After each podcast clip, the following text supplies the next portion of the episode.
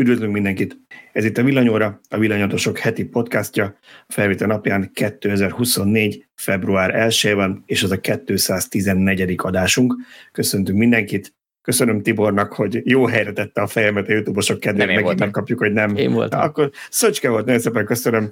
Bénán, bénán csináltam, és végig itt az, adás, az adás alatt baloldalt beszéltem volna. Szóval itt van velünk Antolci Tibor, a főszerkesztőnk. Szia Tibor! Sziasztok! És Szűcs Gábor, a Szöcske. Szia Gábor! Sziasztok! Ígérem, És nem tudod, azt fogjuk, a megjelenést. De lehet, hogy át kell, mert azt fogjuk, azt fogjuk megkapni, hogy te, vagy, te rossz oldalon vagy, mert Tiborral máshol az adottak lenni. Van, aki ilyenekre figyel, és zavarja, hogy okay. nem megszokott hely vagyunk. Nem baj, most köszönöm szépen, és akkor oké, okay. Bíró Balázs, csak hogy én is bemutatkozzak. Nagyon szépen köszönjük a figyelmet minden csatornán, és kérjük mindenkit, hogy amilyen feleten hallgat minket, tehát lájkolja, iratkozzon fel, kapcsoljon be mindenfajta értesítéseket, így jutunk el minél több felhasználóhoz, és szeretném kiemelni, hogy a múlt heti adást nagyon-nagyon sokan néztétek, amit külön köszönünk, főleg mindenki olyannak, aki új esetleg a Villanyóra podcastban. Szóval nézzük, mi mindennek készültünk a mai adásra. Nézzük, nézzük, nézzük. Igen. Supercharger szavazáshoz van egy kis nyereményjátékunk, ezt mindenképpen szeretnék a figyelmetekbe ajánlani, főleg, hogy nem állunk túl jól ebben a körben. Aztán melyik volt a legnagyobb szemben adott autó a világon, segítek, villanyautó volt. Autóipar, milyen problémák vannak az európai autóiparban, viszont az akkumulátorárak meg esnek. Szöcske megpróbálta 1000 kilométert megtenni egy seggel egy dízelbe, megkérdezzük, hogyan sikerült neki. Lesz egy pár BYD is rövid hírünk, önvezetés Európában, a Peugeot ChatGPT-vel támad, és mi lesz, ha kigyullad a villanyautó. Na, ilyen izgalmas témáink vannak már, meg nagyon sok komment, amiről akarunk beszélni. Úgyhogy bele is csapok, hogy tartjuk valahogy az időt, nem tudom még, hogy de megoldjuk. Nulladik pontként mindenképpen szeretném megköszönni azoknak, akik pár száz vagy pár ezer forinttal támogatták az adást a YouTube-on keresztül. Samu, Mihály Imre, Abba Jakab Hajdok László, Rádi Zoltán, Dudu 81, Krics Tamás, Miki, Födő Imre, Juhász George, Török Szilárd és Szilbereis Zoltán. Úgy érzem magam, mint az Oscar Gálán tudjátok, amikor valaki problémázik, hogy a neveket jól ejtse ki. Úgyhogy mindenkitől elnézést kérek, hogyha nem sikerült jól kiejtenem a nevét, igyekeztem. Oké, okay. na szerintem megvolt az összes ilyen housekeeping része a történetnek, úgyhogy elmondtuk, hogy mi mindent láttok most, hogy hallottok most ebben a adásban, úgyhogy akkor kezdjük is. Legelső témánk, Supercharger szavazás, és Szöcskének átadnám a szót, hogy beszéljünk kicsit a nyereményjátékról, de én előhozom, hogy hogy állunk most a, a szavazásban. Nagyon-nagyon komoly ez a nyereményjáték. Én teljesen nem is tudom, meghatódtam, vagy meglepődtem, amikor uh, láttam, hogy micsoda nyereményeket ajánlott fel az Alakorosi Klub Karos Spa a Supercharger, Tesla Supercharger szavazásán szavazóknak, akik jelentkeznek is a nyereményjátékra. El is mondom akkor röviden, felmentek 200 darab 100 eurós wellness, 20 darab 500 eurós üdülési utalványt, valamint egy darab wellness hétvégét két főre félpanziós ellátással és korlátlan wellness használattal. Szerintem ez egy nagyon-nagyon komoly és gáláns ajánlat és nem kell hozzá semmit tenni, csupán szavazni a Tesla Supercharger szavazáson öt magyar helyszínre, lehetőleg ötre, bár ott már elindult egy beszélgetés, hogy korábban mi azt javasoltuk, hogy négy magyar mellett egy külföldit jelöljönek meg, és akkor hát nem kéne, nem illene őket kihagyni, tehát valószínűleg el fogjuk ezt is fogadni, hogyha valaki négy magyar helyszín mellett egy külföldire szavazott, és készíteni kell egy screenshotot erről a szavazásról, vagy szavazatról, leadott szavazatról, és ezt beküldeni egy e-mail címre, ami roppant egyszerű, szavazáskukacvillanyautósok.hu, de olvassátok el a cikket, ami ezzel kapcsolatos, és ott minden részletesen le van írva. Úgyhogy őszintén szóval nem, nem is tudom, mi gátolna meg valakit, hogy szavazzon, tehát 5 perc az egész. Eleve egy hatalmas nyeremény, hogy jobb lesz a magyar töltőhálózat, ami már megvan nyitva nem csak a teszlásoknak, bárki tölhet rajta, és emellett még egy wellness hétvégét is nyertek, és nagyon fontos, hogy 221 darab nyereményt sorsolunk ki majd összesen, tehát itt nem arról van szó, hogy ah, egy nyeremény nem érdemes szavazni, biztos lesznek nem tudom én ezren, akik pályáznak, és olyan pici eséllyel nyerek, hát azért 221 nyeremény az nem kevés, és a, a legkisebb nyeremény is egy 100 eurós wellness utalvány, szerintem az is, az is nagyon, nagyon korrekt, meg vonzó, úgyhogy mindenkit biztatnék a szavazásra, és hogy jelentkezzen is erre a nyereményjátékra. Mindenképpen is köszönjük szépen a, a klub Karos Spának, hogy jó mondtam a nevüket? Remélem. Hogy, Szerintem igen. Hogy ezzel, a, ezzel is ösztönzik a, a szavazatokat, és hogy, hogy az elektromobilitás egy kicsit nagyobb támogatást kapjon idehaza. Balázs, ahogy néztem itt az adás előtt az állást, rá is fér erre a körre most, hogy, hogy több magyar is szavazzon. E, igen, úgy, úgy akartam összekapcsolni, hogy azt még hozzá akartam tenni, hogy ráadásul nem mi kerestük meg őket, hogy valami szponzort keresnénk mi bármihez is, hanem ők kerestek meg minket, hogy nem, nem örülnek neki, hogy miközben Magyarországon ilyen sok villanyautós van már, hogy tényleg 50 ezer tisztán elektromos autó, meg gyakorlatilag 100 ezer, hogyha hozzávesszük a plug-in hibrideket is, jó, ott azért elég kevés autót tud tölteni szerintem CCS-ről, talán ha van egy-egy típus. Szóval a lényeg az, hogy, hogy, hogy szeretnék, hogyha többen szavaznának, mert hogy lehetne ez jobb is, és hát az igazság, hogy nem állunk túl jól. Kezd hely van egyedül bent a top 5-ben, de már a negyedik helyre csúszott, első is volt, 12.600 szavazattal, 15.500 első. Ugye itt nem az a lényeg, hogy első legyen, hanem az, hogy a top 5-ben minél több magyar város legyen, hogy több helyszínt jelöljenek meg és egyébként hetedik helyen ott van még Balatonfüred, egy ilyen 2000 szavazattal már bekerülne a top 5-be, aztán ott van Kaposvára, 9. helyen Veszprém, a 10. helyen Sopron, a 11. helyen, tehát ott vannak, ott lődörögnek a top 5 közelében ezek a magyar városok, csak az kellene, hogy pár ezer villanyautós abból a 50 százerből, aki, aki Magyarország az zöldrendszámos autója van, szálljon rá 5 percet, regisztrálni egy ingyenes Tesla fiókot és szavazzon, aztán meg még nálunk 220 nyeremény is várja. Hát vagy az a 10-15 ezer villanyóra hallgató, aki ezt az adást is hallgatja, hogyha csak ők szavaznának, akkor hát jó esélye bekerülne három-négy helyszín is a, a magyar helyszínek közül. Ahogy itt néztem, a, a, most ezúttal a román villanyautósok mellett a bolgárok is belendültek, most már van egy bolgár helyszín is a, a top 5-ben. Ami nem olyan, nem olyan nagy baj, mert szerintem erről többször beszéltünk már, hogy bár ti, ti többet jártak sokkal Romániában, mint én, és ti el mondani, hogy azért a román töltőhálózat már a helye közel veri a magyart, mondjuk az nem egy nagyon magas küszöb, de hogy, de hogy mindenképpen, mindenképpen fejlődik, de azért, hogyha az ember csak így tervez útvonalakat, akár mondjuk egy görög nyaraláshoz, autó, vagy bármi ilyesmit, akkor látja, hogy meg lehet csinálni, de azért nincs az a bőség, mint hogyha gyakorlatilag elindulok most Nyugat-Európába, hát nem is nagyon kell tervezni, mert úgyis lesz töltő, azért itt még oda kell kicsit figyelni, ha keletre vagy délre mész, nem? Abszolút így van, tehát hogy ráfér arra a területre, és nem is gondolom, hogy, hogy az kéne legyen a cél. Nyilván jó lenne, hogyha mondjuk a top 5 5 darab magyar helyszín lenne, de, de nem baj az, hogyha van egy-két más helyszín is. Így is adtunk elég feladatot szerintem a magyarországi Tesla hálózat fejlesztéséért felelős szakembereknek, hogy, hogy ennyi helyszínt találjanak, mint amit mi összeszavaztunk itt az elmúlt, mit tudom én, egy év során. De... Már kilenc, kilenc sárga csillag van a térképen, ami azt jelenti, hogy már elnézést nem történik, milyen talásokat akartam idehozni elnézést, hanem csak annyit sárgával jelölt Tesla a térképén, igen, azokat igen. az új helyszíneket, amiket már bejelölt, úgyhogy ennyi új helyszín biztosan lesz. Hát reméljük, hogy lesz, igen. Mi ennyit megszavaztunk, meg ennyit ígérnek, aztán, hogy ennyi meg is valósul az egy jó kérdés, mert... mert Biztos, hogy megvalósul itt az átfutási idő lehet a kérdéses, hogy egy vagy három éven belül sikerül ezeket letenni. Én nem hinném, hát, hogy oda, ahol, amit már ők felcsillagoztak, nem készülne el, csak hát lehet, hogy majd 2027-ben vagy ilyesmi. Hát igen, az, az meg viszont nagyon soká lesz, úgyhogy na mindegy, reméljük, hogy, hogy, hogy igyekeznek és minél hamarabb elkészülnek ezek a töltők. Oké, okay, akkor menjünk is át a következő témánkra, ami egész ebetlen sikerült úgy összehoznunk, hogy, hogy valami ennek kapcsolódik legalább a gyártóhoz. Azért mondtam, hogy egy percre emlékezzünk meg arról, ami most a, a mi magyarul néha játónak mondjuk, de ez valószínűleg J-Tónak ejtik, eh, J-To Dynamics nevű. Én beszéltem egy, egy úri emberrel, Igen. aki azt hiszem, hogy a cégnél dolgozik, vagy, vagy nem Igen. is tudom, vagy, vagy, vagy valahogy kapcsolódott a céghez, és ő se tudta megmondani, hogy ezt most hogy is kéne mondani. Nem vagyunk, Tehát, nem hogy... vagyunk egyedül, de, de vegyük azt, hogy ezt ilyen angolosan ejtik.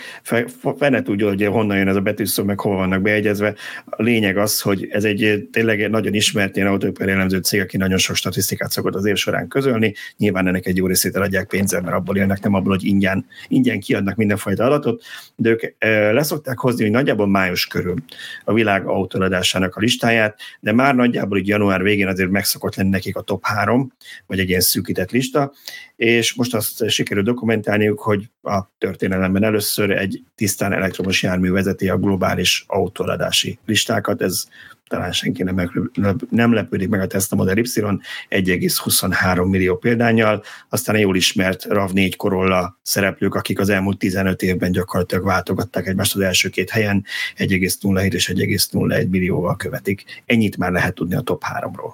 És azért ez nagyon durva. Itt minden, én mindenképp hangsúlyoznám, hogy nem arról van szó, hogy az elektromos autók között vezet ilyen fölénnyel Tesla Model Y, hanem az összes autó között, hajtástól függetlenül. Igen, nagyon sokáig mondták a szkeptikusok, hogy hát nem lehet végtelen mennyiséget eladni egy formából, egy típusból, és hogy egyszer éri majd a Tesla azt a plafont, hát úgy néz ki, hogy egyelőre még nem érte el. És nyilván az árcsökkentésekkel valószínűleg ezt tovább lehet majd tornázni fölfelé, hiszen hogyha ha lentebb mennek az áral, akkor tehát hogy van az az ára, aminél még többen hajlandók megvenni ugyanezt a formát a világon, tehát hogy... igen, igen, azért az is érdekes ebben, hogy, hogy már tavaly azt mondtuk, hogy akkor szerintem harmadik, vagy volt ilyen nemzetközi a negyedik volt az Y, botrány mi, de szóval, hogy már akkor azt lehetett látni, hogy, hogy valószínűleg bevételekben, ha innen nézzük, akkor már megnyerte a meccset, mert ugye, hogy jóval drágább, mint a top 10 többi szereplője. Most azért, hogy átcsökkenések után idén lehet, hogy már a RAV4 a kb. azonos szintre, vagy a RAV4 azonos szintre kerül, de tavaly még emlékszem, hogy azt hiszem 24 millió körül volt az induló ára a Model Y kisakos változatának, amikor Magyarországon is megjelent, az most nem tudom, hogy 23 vagy 22-ben volt, nem emlékszem, de a lényeg az, hogy jóval magasabb áron volt, tehát ebben az is érdekes, hogy egy jóval drágább autót vesznek meg. Tudom, vannak országok, van állami támogatás, de nincs mindenütt. Ha már az állami támogatást említed, egy nagyon rövid említés, elindult a előtöltés, így hívják.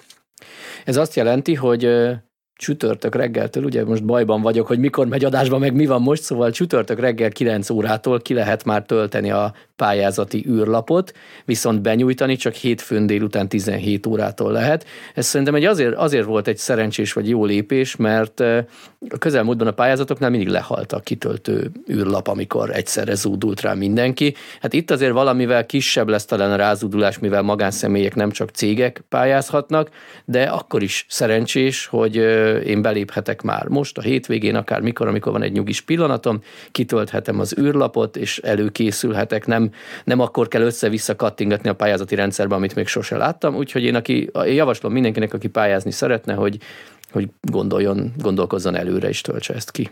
Abszolút egyetértek egyébként veled, hogy ez nagyon jó, hogy ezt előre hozták, és megvan a lehetőség, és nem mindenki egyszerre fog ott szerencsétlenkedni a rendszerrel, csak azt jutott eszembe, azért kezdtem mosolyogni, hogy van most egy szabad pillanatodban lehetőséged arra, hogy megadhass nekik azokat az adatokat, amikkel egyébként már rendelkeznek. Nem kell megadni, én beléptem, be kell adni a céged adószámát, és kitölti automatikusan az űrlapot. Nyilván néhány Ennek. dolgot nem. Te igen, igen, ki lehúzza a központi rendszerből az adatokat, a cég adatait, olyanokat kell mondjuk beállítani, hogy ki lesz a kapcsolattartó a cégnél, uh-huh. aki, amit nyilván nem tudnak, nyilván mert bármelyik alkalmazottja lehet a cégnek. Na, De még jó, a, akkor... nem tudom, a cégjegyzésre jogosult neve is megjelent, tehát tényleg uh-huh. minden adat megjelent. Nem, nem olyan nagy baj hogy ezt elő, előre, nem olyan nagy baj, hogy előre hozták, mert ugye múltkor is ezzel volt a baj, most én a villanyautósot gondolok, nem a napelemesre. A napelemest azt ugyan családtagom csinálta, de személyesen nem láttam, de tudom, hogy villanyautósan is az volt, hogy kitöltött adatokat, csak ezeket el kellett kérdezni a központi adatbázisból, illetve betűnként ellenőrizte az utca nevet.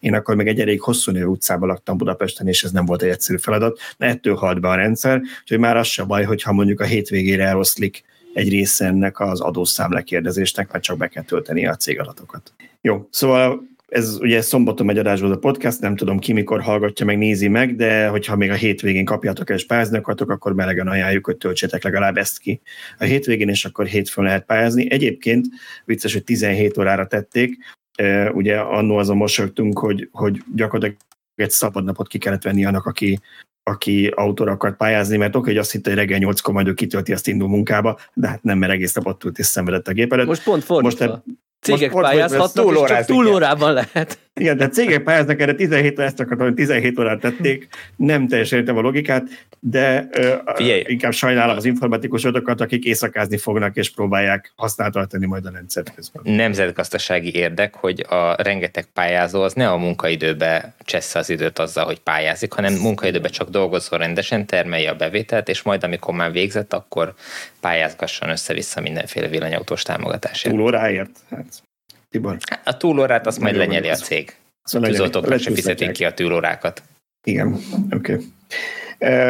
Jó, nagyon vidám téma a következő témánk, európai autóipar problémái, de azért gondoltam, hogy egy pár szót erről beszélnünk kellene, mert ugye az elektromos átállás kapcsán többször beszéltünk már arról az elmúlt években, hogy azért nem egy elhanyagolható tényező az, hogy kevesebb alkatrész kell majd a villanyautókhoz, és ezzel párhuzamosan, ami ebben a hírben különösen hangsúlyt kapott, egyre több autógyártó hozza az alkatrész, vagy, vagy inkább azt mondom, hogy építőkocka gyártást házon belülre, tehát mondjuk azt mondják, hogy már ők csinálják teljes egészében az ülést, nem külső beszálltató rendezik, vagy lehetséges a fedélzeti töltőt, és emiatt feleslegessé vál, válik bizonyos számú munkaerő az európai autóiparban.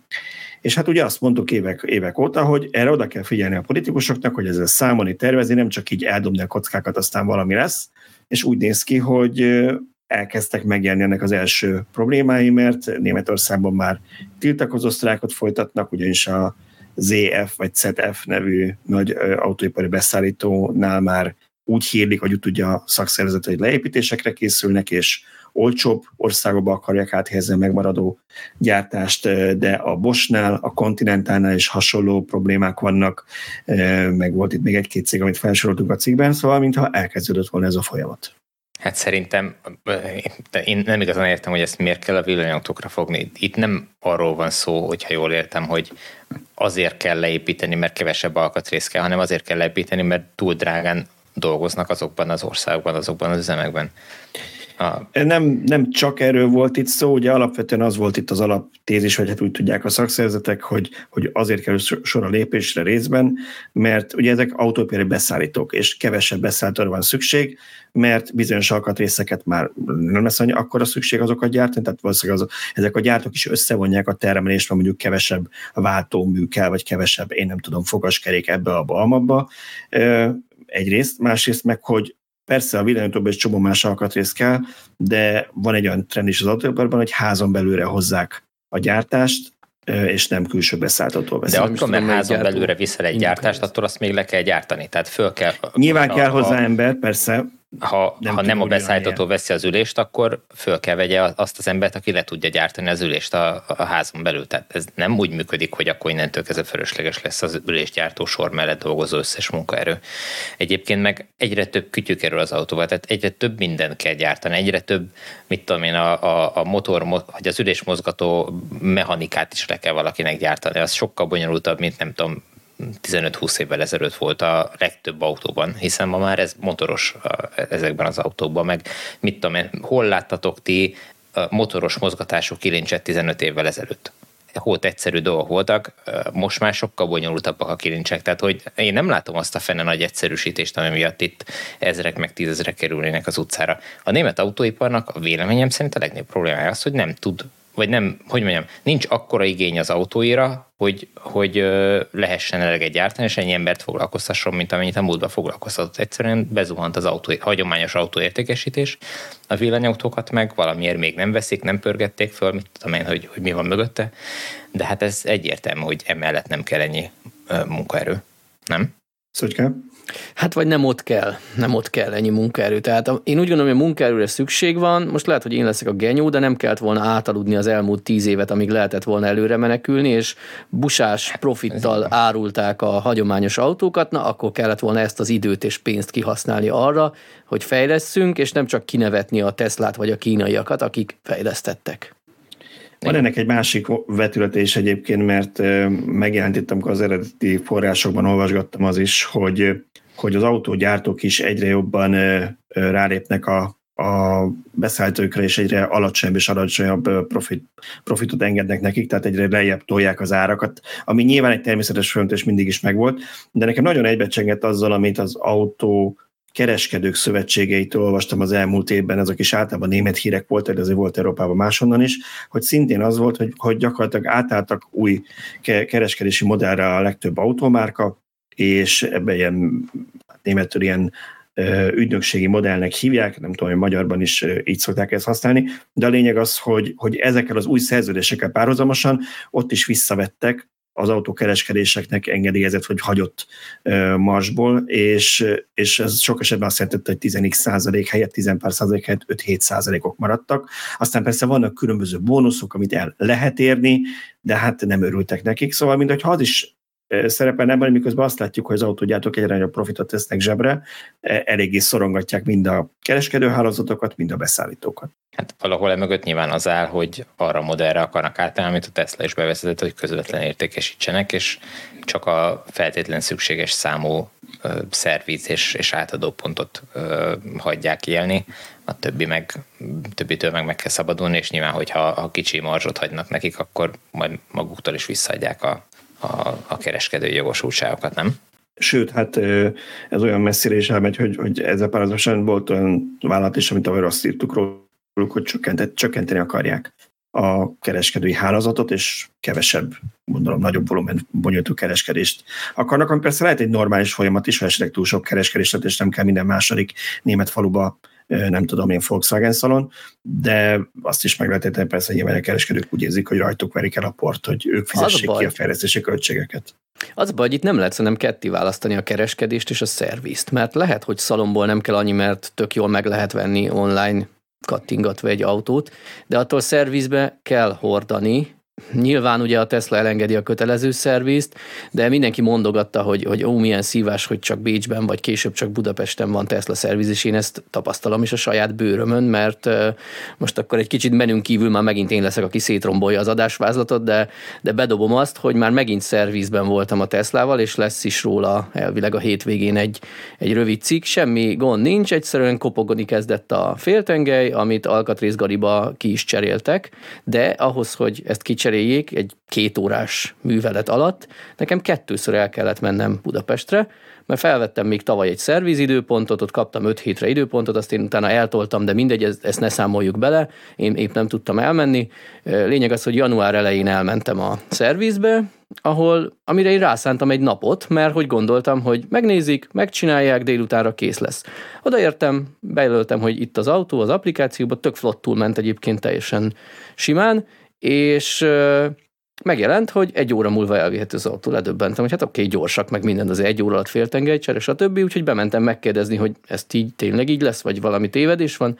Hát nem, most csak diagnosztika lesz, úgyhogy bőven elvihetem egy órán belül, így is történt, mert negyed órával később jött az üzenet, hogy elvihető az autó. Valóban kopog, garis javítás lesz. Tehát gyakorlatilag meghallgatták, hogy nem volt kamu a bejelentésem, tényleg van gond, és kérjek egy új időpontot, kerek három hét múlva tudtam új időpontot kérni, ami nyilván, hogyha itt lenne a szomszéd utcában a szerviz, akkor azt mondom, hogy egy fene, de így azért nem olyan vicces, hogy autózok 400 kilométert azért, hogy 5 perc alatt valaki menjen egy kört az autóval, és meghallgassa, hogy valóban kopog, amiről én azt írtam be, hogy kopog, majd három hét múlva újra menjek el, ahol, ahol egyébként megint csak pozitívan tudok a Tesla szervizről nyilatkozni, mert itt az autó leadásakor megjelent, hogy 16.30-ra lesz kész, és 16.33-kor jött az üzenet, hogy kész van, tehát tök pontosan belőtték, hogy mennyi lesz a erre szükséges idő, tehát, tehát amúgy nem tudok panaszkodni, tehát, tehát jó volt a szervízélmény, de ez, hogy kétszer utazzak el Miskolcról Budapestre egy két órás szervízér, ez szerintem a, az ügyféllel kibabrálás tipikus esete, úgyhogy már nagyon várom, hogy ezek a korábban behirdetett mobil szervizek vidéken is elindulnak Budapesten, mert az én problémám pont tökéletes lett volna. Tehát ha az első alkalommal ide jött volna hozzám a mobil szervizes, itt az én utcámban megy egy kört az autóval, rögtön hallja, hogy kopog a féltengely, és mehetek a javításra és megúsztam volna konkrétan egy budapesti utat, meg egy napszabadságot a munkahelyemről. Hát igen, igen, és gyakorlatilag ez bármikor beüdíthette volna, amikor éppen Miskolcon jár, tehát bármi más javítás miatt, ha Miskolcon van, akkor beugrik és, és megnézi, tehát ez lehetne. Én is, nekem is van szervizes élményem, én a BMW-t vittem. Facebookon azt láttam, hogy ott érzik a legjobban magukat a BMW-k a szervizbe, úgyhogy bevittem én is de nem igazából, hanem elkezdett kiírni reggelente, amikor távolról nyitottam a fűtést, hiba üzenet, az energiamanagement probléma miatt nem indította el a fűtést, és tényleg nem indította el. És, és bevittem, és képzeljétek, kájhát kell benne cserélni, és így hívják kájhát. Tehát a, a, a fűtést kell kicserélni. Tudtam én, csak van egy olajkájha van a BMW-ben. Igen, igen, és, és így, így hívják ott. Kérdeztem, hogy ez a fűtőszál? Nem, a Skyhának hívják. Jó, mondom, oké, okay. akkor legyen ez. Úgyhogy rendelnek két-három hét múlva kaptam egy időpontot, mert most nem mikor pontosan, és uh, kicserélik benne, mert hogy állítólag az... Uh, De amúgy benned közben van fűtés az autóban? Csak ez van, abszolút. Egyébként semmi gond nincs, semmi gond uh-huh. nincs vele. Úgyhogy szerencsére nem, nem hagyott ott, nem, nem volt hideg az autó, tehát ilyen, ilyen jellegű nincs itt valami, az elektronikában zavarodott össze, hogy, hogy, hogy hiba üzeneteket dobál, uh-huh. és, és emiatt nem indul el a, a, a fűtés olyankor, az át, de, de csak az álló fűtés, és azt vettem észre, hogy csak olyankor, amikor töltőn van a kocsi, és már végzett. Tehát még töltés közben is elindul, ha ráindítasz, csak ha már befejeződött a töltés, akkor nem? Igen, olyankor nem, nem talán Meglepő. még egyszer se írtak olyankor, amikor ment, a, hmm. ment a, a töltés, olyankor nem volt gond, csak olyankor, amikor reggelre már ugye föltöltött, és, és úgy Meglepő kombináció. Viszont akkor neked is kétszer kellett elmenni, mert először csak hibakódot olvastak, amiből megállapították, hogy mi a gond, vagy volt valami komolyabb hibafeltárás?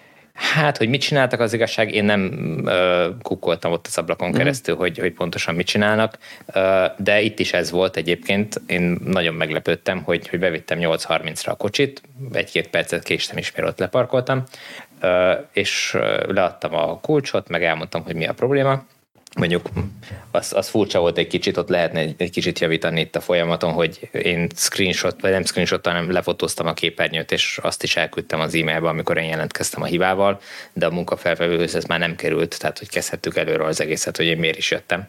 Na mindegy, de hogy hogy akkor megmondta, hogy, hogy körülbelül másfél óra lesz, és gyakorlatilag kereken másfél óra volt az egész, és már jött, és hogy kész van az autó, és át, és mehetek. Tehát, hogy uh, milyen szempontból is pontosak voltak. Most, hogy másfél óra volt ez a hiba föltárás, mit csináltak benne, azt nem tudom, de, de lényeg az, hogy, hogy ezt állapították meg belőle.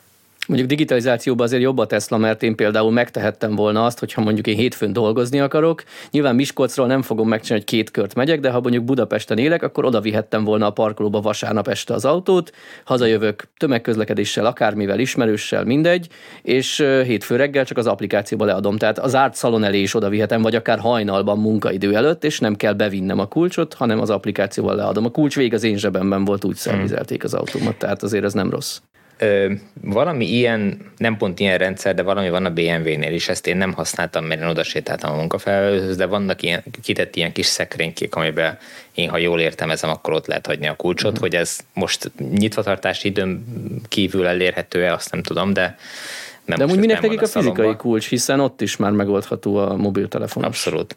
Igen, igen. Nem Tehát tudom. akár működhetne a nélkül is elképzelhető, hogy az újabb modelleknél már működik. Ebben még azt hiszem a hetes operációs rendszer van, és ugye nem lehet frissíteni újabbra, lehet, hogy a 8.5-ös vagy 9-es operációs rendszernél már ez működik ott is. Na mindegy, de kicsit elkalandoztunk, menjünk tovább Balázsnak Nagyon.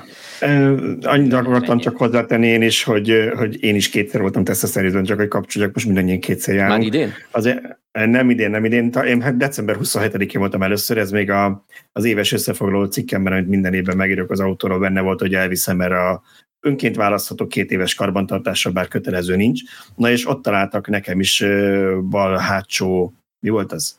Csonkálvány, nyilván olyan szó, tudom, mert minden nap használsz, szóval a csonkálvány specifikáción túl elhasználódott, úgyhogy szóltak, hogy, hogy kérek már arra egy időpontot, hogy az applikációban feldobta, hogy kérek arra egy időpontot, és az ott a vicces, hogy volt egyetlen egy szabad időpont január 2-re, ugye december 27-éről beszélünk, és arra le is csaptam, úgyhogy volt, elvittem, megcsinálták, garanciába kicserélték, azt mondta a szerelő nekem, hogy ez ilyen tipikus kátyú probléma, úgyhogy az ő saját autójába is nemrég cserélt, ami egy másik gyártmány. De a lényeg az, hogy hogy én nekem is azt tetszett, hogy valaki ott kérdezte, hogy hát akkor a kulcsot azt itt hagyja, vagy, vagy nem kell, és én is kevésbé éreztem magam hülyének, mert amikor legelőször voltam december 27-én, én is megkérdeztem, most akkor odaadjam a, a kártyakulcsot, vagy nekem is, én sem gondoltam, hogy le lehet rakni simán a kocsit, nem is kellett volna ott lennem. Az egyedüli baj az, hogy minek után egyetlen egy szervizük van, ugye neked is Szöcske, meg nekem is, ahhoz kevés az idő, hogy hazamenjünk, ha ott kell hagyni mondjuk három-négy órára az autót, ahhoz meg sok, hogy ott üljél a szalomban, és igyed a kávét, és nézzék ki a fejedből. Nem baj, én január másodikán, január másodikán jelentem, főnök úr, dolgoztam, és még neked írtam is, hogy az volt a vicces, hogy azzal jöttek ki ugye a Tesla-nak az éves eladási adatai, amit a Tesla szalomban ülve írtam meg, úgyhogy legalább ennyi, ennyi erőnye volt. De én is ott, én is ott csörögtem, és Bocsánat, nem bele, bele, bele magyaráztam. Igen, a Model X-be ott azt lehet ilyen kis irodának használni, hogyha oda Igen. beszárkózó és csend van. Már az Na de közben, szere, közben szerelik körülötted, gondolj bele, az milyen vicces. Ja, nem a sajátomba, a kiállítottba gondoltam.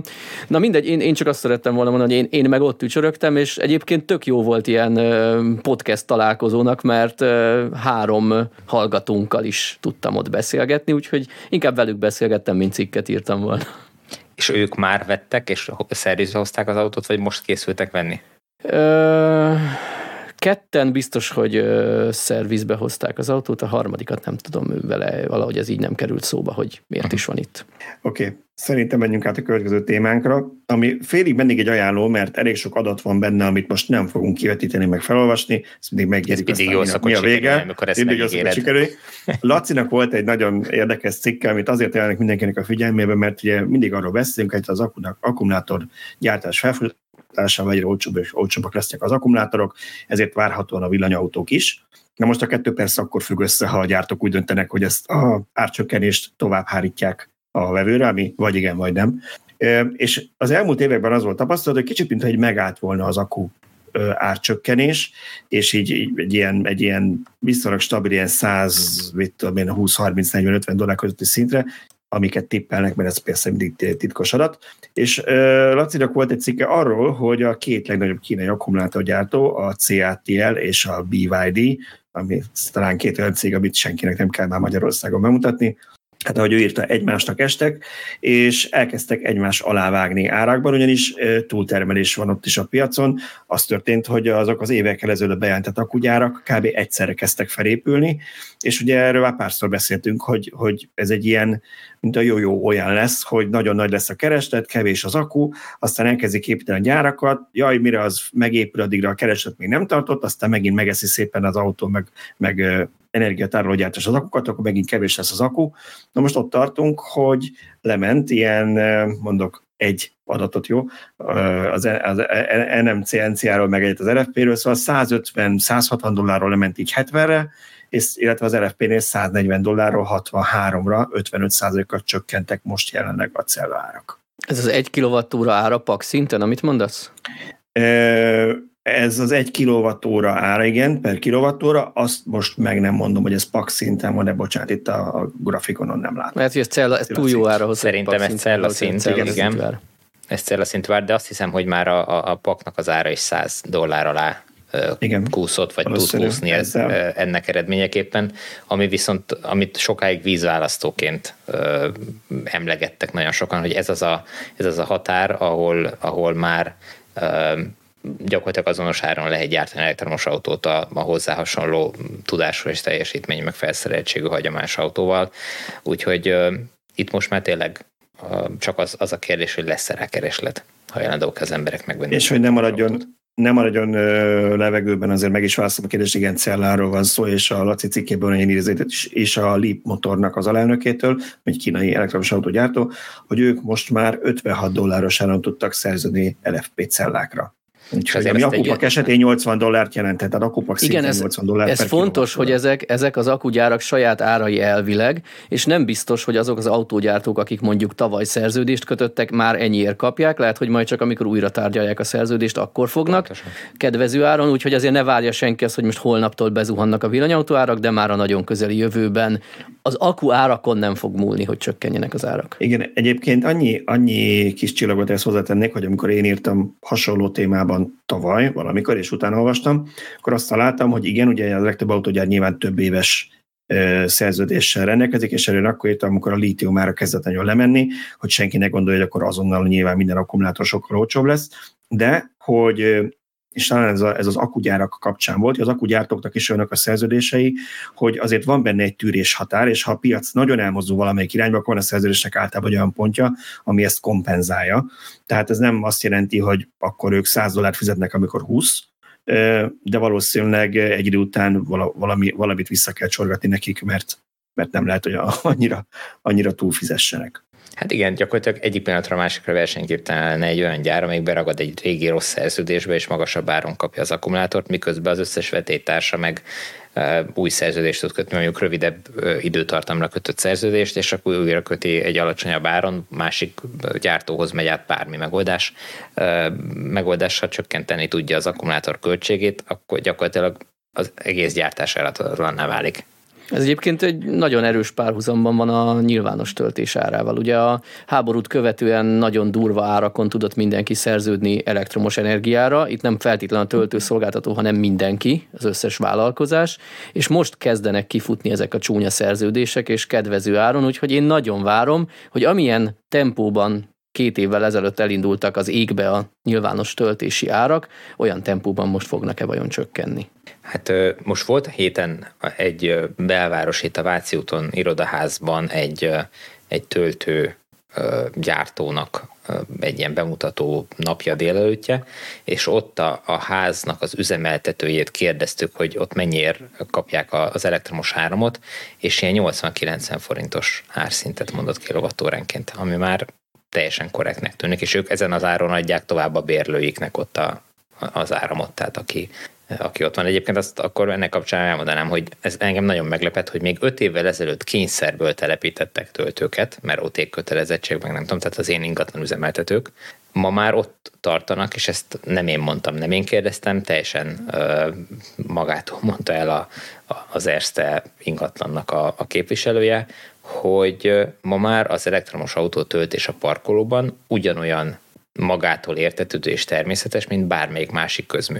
Tehát mint az, hogy van víz, meg fűtés, meg, meg mosdó a, a házban, ugyanígy elvárják most már a bérlők, a, a multicégek, hogy a parkolókban legyen töltő is. Úgyhogy ekkorát fordult a világ néhány év alatt. Oké. Okay. Szerintem kicsit éles témaváltás, de nem baj, vállaljuk be. Szöcskének volt egy olyan cikke az elmúlt héten, ami elég nagy port kavart, és olyan, olyan kommentet is láttam Szöcske, hogy mit keresed egy villanyautós oldalon ez a hír, vagy ez a cikk, ugyanis Szöcske megpróbált ezer kilométert megtenni dízellel egy tankolással, ő mesél el nekünk, hogy, hogy miről volt itt szó, mi volt az a és mi, mi volt, hogy sikerült ezt kibírnod egy pisi szünet nélkül? Nehezen, nehezen, nehezen viseltem. Ezt, eleve ezt az utazást nehezen viseltem.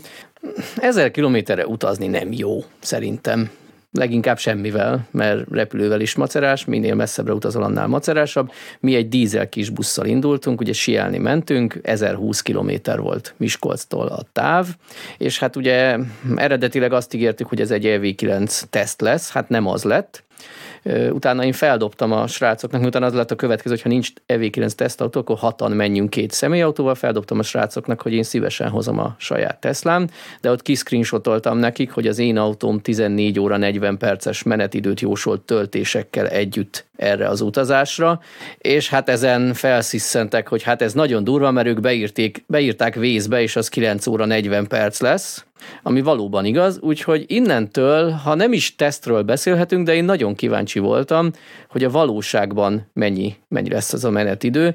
Ugye a EV9-et is megnéztem egy ABRP-vel, hogy azzal mennyi lett volna, nyilván a valóságban nem tudtuk letesztelni, ez egy ilyen 11 órára tippelt, és ha már beszélgettünk erről, megkérdeztem Bérci Balást, hogy ő, ő is csináljon már egy tesztet, illetve nem is kellett kérni, magától dobta, amikor erről beszélgettünk, hogy az ő Teslájával 11 óra 40 perc lett volna a menetidő. Nem most mondom a sok-sok időt, megpróbálom röviden összefoglalni.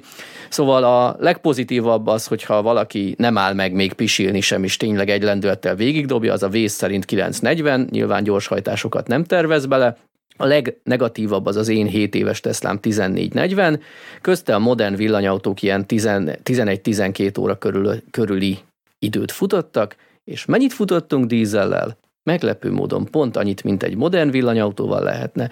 Odafelé hát most ha jól mondom fejből 11 óra 10, visszafelé már nagyon siettünk, akkor 10 óra 50 alatt sikerült a 940-re útvonal tervezett utat megtenni dízellel, és hát bizony nem egyszer álltunk meg két percre tankolni. Hát egyrészt kiderült, hogy az 1000 kilométeres hatótáv az ezzel, ezzel a kis busszal, amivel mentünk, nem is annyi, mert hát nem tudom, ilyen 70-80 liter körül lehetett az üzemanyag tartája, de 10 liter fölött fogyasztott a magyar autópálya szakaszon.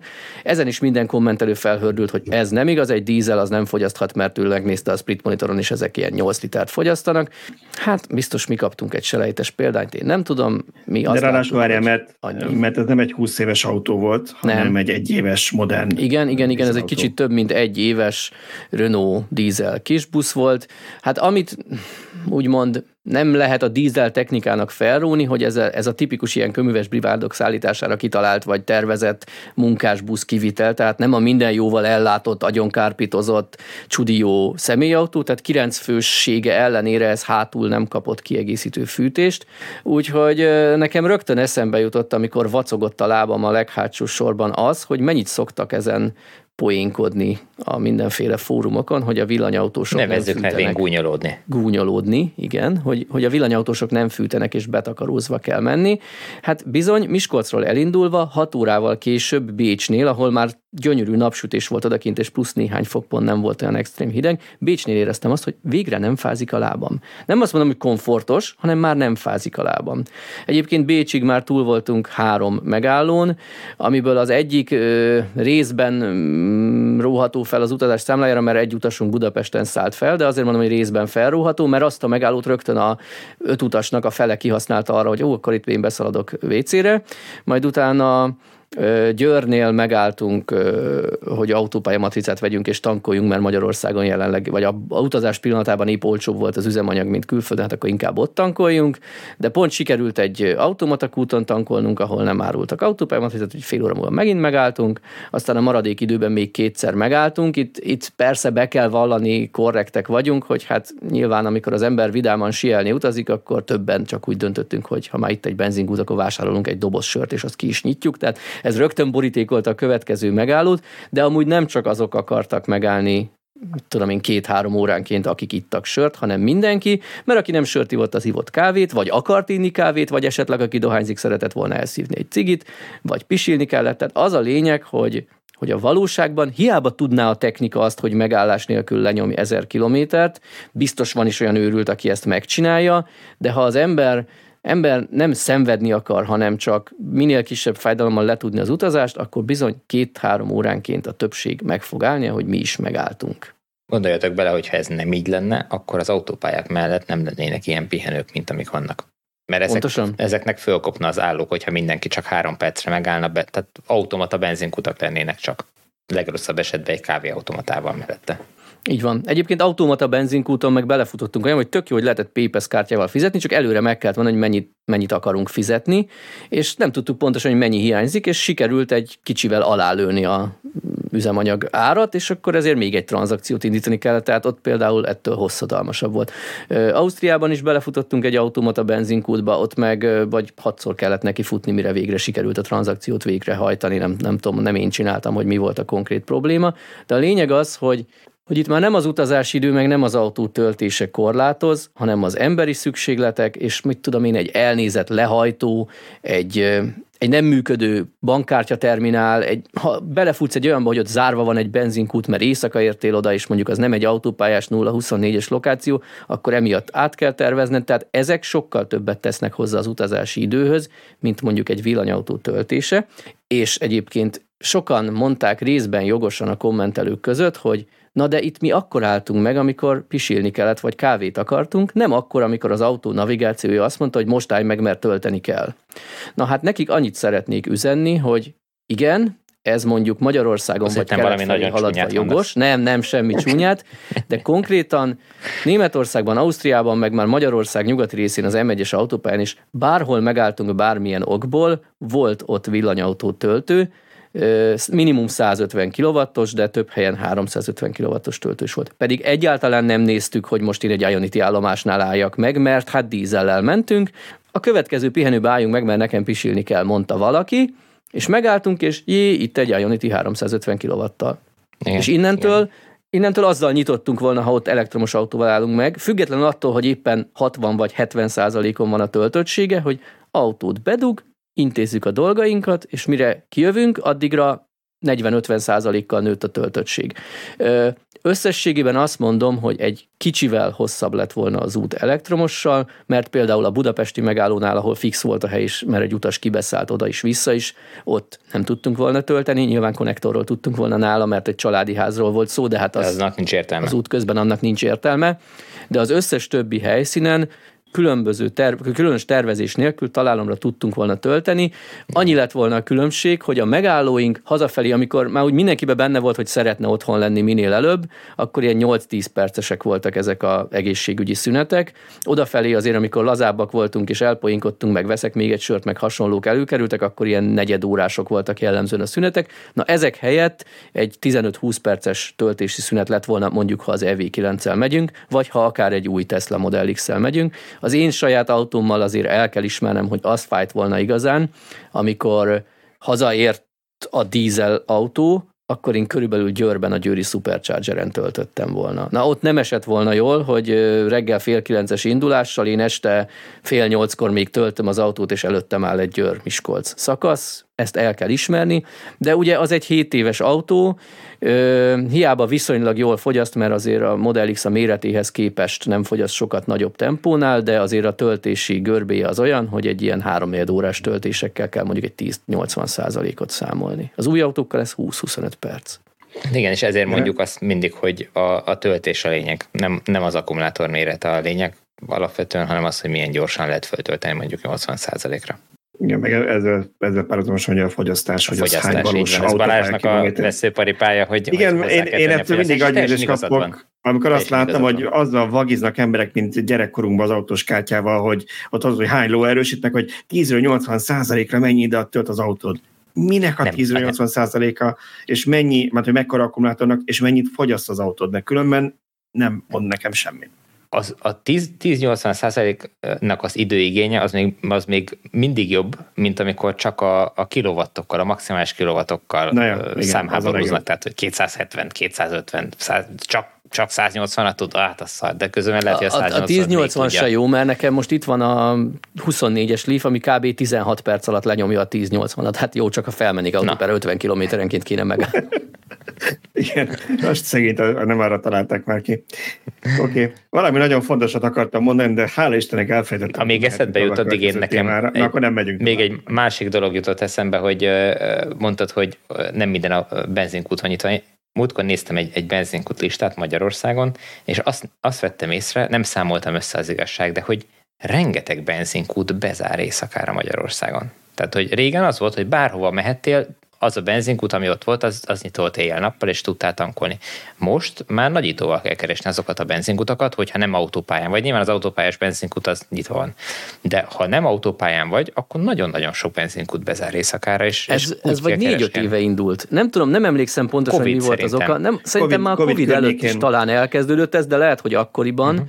Én azért mondom, hogy, hogy biztosan volt már ilyen, mert még Toyota Prius-t használtam, amikor egyszer, hát nagyon megnéztem megnéztem a range végét a Priusban, és nem voltam nyugodt, valahogy éjszaka, éjfél felé értem haza, nem Miskolcra jöttem, és lehajtottam az autópályáról, de már akkor alig volt üzemanyag az autóban, de azt néztem, hogy hát célig nem, nem fogja kibírni, de az autópályán jóval drágább a benzin, hát úgy is emlékszem, hogy arra van vagy négy-öt benzinkút. Majd ott tankolok, mert ott olcsóbb lesz 40 forinttal. Lehajtottam, és akkor első, hm, ez zárva, nem baj, majd a másiknál. És így mentem el négy benzinkút mellett, és végül a cél előtt valami pár kilométerrel tankoltam, ahonnan már valószínűleg begurultam volna, de a végén már azt néztem, hogy hát most még benzinnel megy a Prius, tud menni, vagy három kilométert villanja, Daniel, ha most leáll, még pont jó vagyok. Igen, én arra emlékszem, amikor szerintem tesztautó volt nálam, és ha jól emlékszem, akkor még a MOL plug töltőket nem lehetett applikációval használni, csak a kútba bemenni, és ott indították. Uh-huh.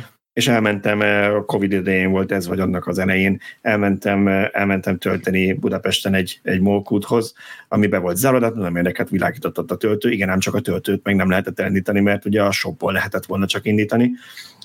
Na mindegy, azt akartam csak eszközbe eszembe, azt akartam mondani a, a Szöcske útjára rímelve, hogy aki azon gondolkodik, hogy használt régebbi villanyautót vegyen, vagy újat, az érdemes ilyen dolgokat is figyelembe venni. Nyilván méretben nem mindegy, mondjuk egy Model 3 meg egy Model X között, de arra emlékszem, amikor a berlini Tesla gyár megnyitójára vitt el minket egy kedves olvasónk meg a felesége felajánlották, és akkor elmentem velük.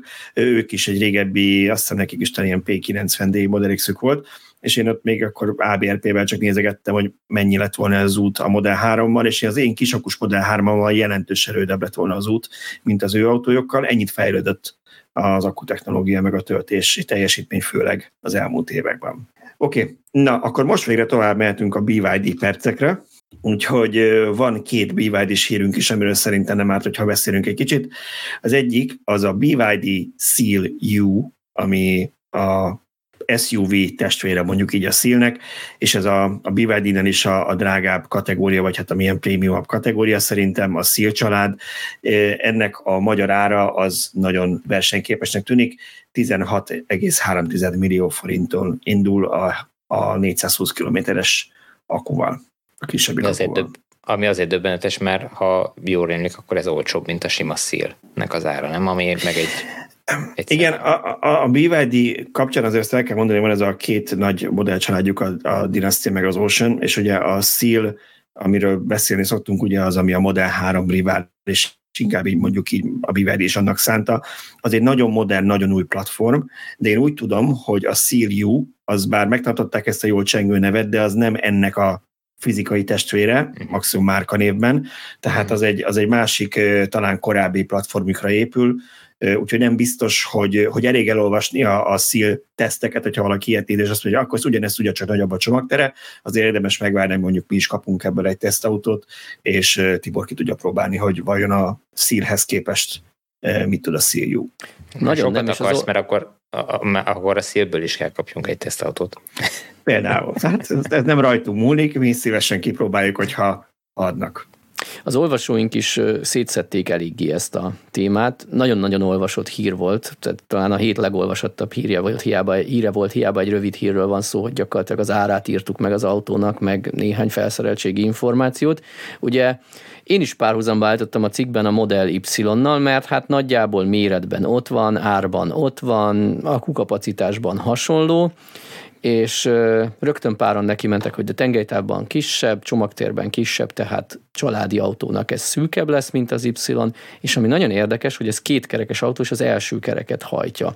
Itt több olvasónk felvetette, hogy vajon ez a 220 lóerő az első keréken milyen, hát ehhez ki kellene próbálni, mert itt én egy nagyon jó példát vagy párhuzamot tudok hozni. Nekem ugye volt egy évig egy Kia Nirum, ami 204 lóerő szintén első keréken, ugye a villanyautók jellemzően, ami nem összkerekes, az ma már a hátsó kereket szokta hajtani. Azok az autók első kerékhajtásosak, ami egyéb hajtással, hibriddel vagy hagyományossal is készülnek, és ezért onnan megörökölték az első kerékhajtást, és a nírós tapasztalataim alapján azt tudom mondani, hogy hát igazából nem azt mondom, hogy ez baj, hogy erős, de feleslegesen erős egy első kerekes autó, mert egyszerűen nem tudja az útra átvinni ezt a teljesítményt első kerékhajtáson. Ezt a Kiánál fel is ismerték, és a jelenleg kapható Kia Niro az egy kicsit Hát mondhatnánk, hogy gyengébb lett, én inkább azt mondom, hogy másképp hangolták, tehát én, én ugye teszteltem azt az autót, és szerintem sokkal jobban passzol az autóhoz a gyengébbnek mondható hajtáslánc, és itt ugyanaz van, hogy 220 lóerőt rászabadítanak az első kerékre, majd ha egyszer lesz a tesztautó, nagyon-nagyon kíváncsi vagyok, hogy ezt hogy tudták megoldani a kínaiak, hogy nem fogja az orrát túrni még száraz úton is minden kanyarba, mert a Nirónál azért volt ilyen tapasztalat. Nyilván ez nem jelenti azt, hogy ez ez veszélyes, mert hát attól, hogy az autó ennyit tud, neked nem kell állandóan tolni padlógázon, vagy lehet ekomódba tenni, amiben van ilyen hasonlók, de ez egy, ez egy nagyon alapos különbség a szíl és a CU között, tehát itt igaza van Balázsnak, hogy a neve ellenére nem szabad ezt a a Model 3 rivális szílnek a SUV testvéreként felfogni ezt az autót. Hát vagy legalábbis mm, tudni kell a különbségekről, igen. Igen. Egyébként a Níros tapasztalat csak meg tudom nekünk is van a családban egy Niro, és ugyanez lehet, azért, mert nekem a Teslahoz szokott a lábam, és nem tudok úgy rálépni a gázpedára, hogy ne legyen az, hogy kipörög az első kerék, illetve az meglephet talán egy, egy, egy tapasztalatlan villanyos, aki nem használt villanyautót ilyenkor, hogy úgy érzed, hogy kitépi a kezedből a kormányt, hogyha kicsit úgy jobban odalépsz. Szerintem is ilyen teljesítménynél szerencsésebb a hátsó kerékhajtás, de nem hiszem, hogy ettől a Szilvium mondjuk egy rossz autó lenne valószínűleg meg lesz az a piacérés, amit, amit ki tud magának nézni. Ez a 16 milliós ár, ugye ez nyilván a Model Y alá van árazva, méretben is picit kisebb, de lehet, hogy valakinek pont ez az átmeneti méret az, neki az egyik még nagy, a másik meg mondjuk még kicsi lenne, ami, ami miatt ez egy jó választás lehet, de hát majd ha egyszer kipróbáljuk, akkor többet tudunk róla mondani, addig csak így a szép képeket. Ami, ami, ami még így a katalógus alap, adatok alapján nem annyira impozáns, az a töltési teljesítménye, bár próbálták a katalógusban elkendőzni azzal, hogy a mindenki mással szemben nem 10-80, hanem 30%-ra, 80%-ra töltésidőt adtak meg, ami ilyen 27-8 perc akkumérettől függően, amire azt mondták, hogy hát ez ugyanúgy tölt, mint a többiek. Aha, persze, csak, csak azt az alsó 20%-ot ne felejtsük el hozzáadni, és egyébként lehetett találni angol nyelvű oldalon 10-80-as adatot, az pedig 42 és 43 perc. Úgyhogy én itt megint azt tudom mondani saját tapasztalatomból a saját Model X-emre, hogy ez azért egy kicsit sok már ma. Hogyha mondjuk a Model Y-nal szeretnél versenyezni, hogyha a Kia Niro-val, Hyundai Konával szeretnél versenyezni, amik ilyen max 80 kW-tal töltenek, ugye ez az autó 140-nel tölt, akkor ez okés lesz ez a töltési idő, de, de a Model Y-ból nézve egy kicsit lassúcska, és igen, itt, itt mondhatjuk azt, hogy az egyik olvasónk is bekommentelte, hogy na de a töltések kevesebb, mint tizede történik nyilvános töltőn, legtöbbször otthon töltesz, és ez tök okés lesz. Igen, de pont az előbb hosszan taglalt dízeles utamat tudom példának felhozni, hogyha egy modern villanyautóval megyek, és az 1000 kilométeres úton másfél-két óra hátrányt jelent maximum az, hogy, hogy ilyen 20 percekre megállok tölteni, az még tök vállalható, de ha a saját X-emmel, ha négy óra hátrányt jelentett volna, az már sok. Igen, mert az nekem az érdekes, amit még nem találtam magyarázatot, mert nem hinném, hogy a Tesla felültenül halálra gyilkolja a, az akkumulátorait, és erre nem gondoltak. De ugye a Tesla Model y a berlini változatában is ugye a kisakus, az a BYD-nak az LFP akkumulátora. És ugye Björn tesztjét már múltkor idéztük, hogy 19 percet mért 10 és 80 százalék között. A BYD saját autója meg hát felteltek ugyanezekkel az akkumulátorokkal, lehet, hogy nem is ez a kulcs kétszer, több mint kétszer ilyen kétszer egy időben feltölt. Mondhatjuk, hogy egy hosszú úton mi az a 20 perc, csak a Szöcskés mondja, valószínűleg énekből adódik össze az érzés, hogy amikor már nem komfortos, hogy vársz az autóra, hanem, hanem tényleg az van, hogy elmész, iszol egy kávét, a gyerek pisil, visszamentek, hopp, az a 20 perc el is ment, lehet, hogy még az autó vár rád. Na a 45 percén már nem biztos, hogy mindig az autó vár Egyébként pont a gyereket hozott, tehát én azért a Model x amikor nyaralni mentem, többször jártunk, úgyhogy kész volt a Supercharger a Tesla, és a gyerek még kért egy fagyit a ebéd után, tehát nem azt mondom, hogy katasztrofális ez a három óra, illetve azért a Model y hasonlításnál vegyük oda, amit egyébként az előbb fejtegettél, hogy ezt a töltési időt a fogyasztással együtt kell nézni.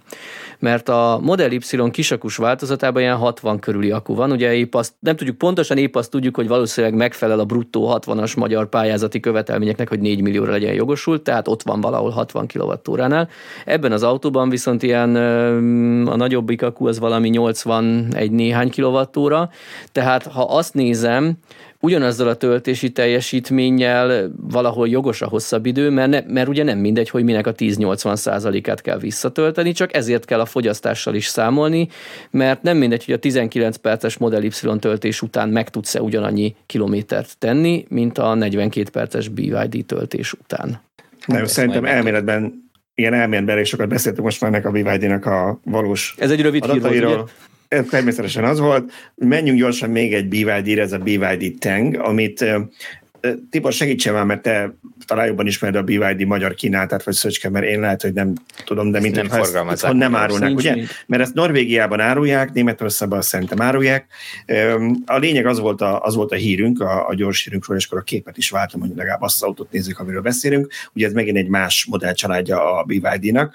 Ez egy kicsit régebbi autó, de most megújul, és jelentősen nő a hatótávja a 86,4-es akku helyett egy 108 kWh-s akkumulátort tesznek bele, amivel 530 km-re nő a VLTP hatótávja, illetve a DC töltése is 120-ról 190 kW-ra nő.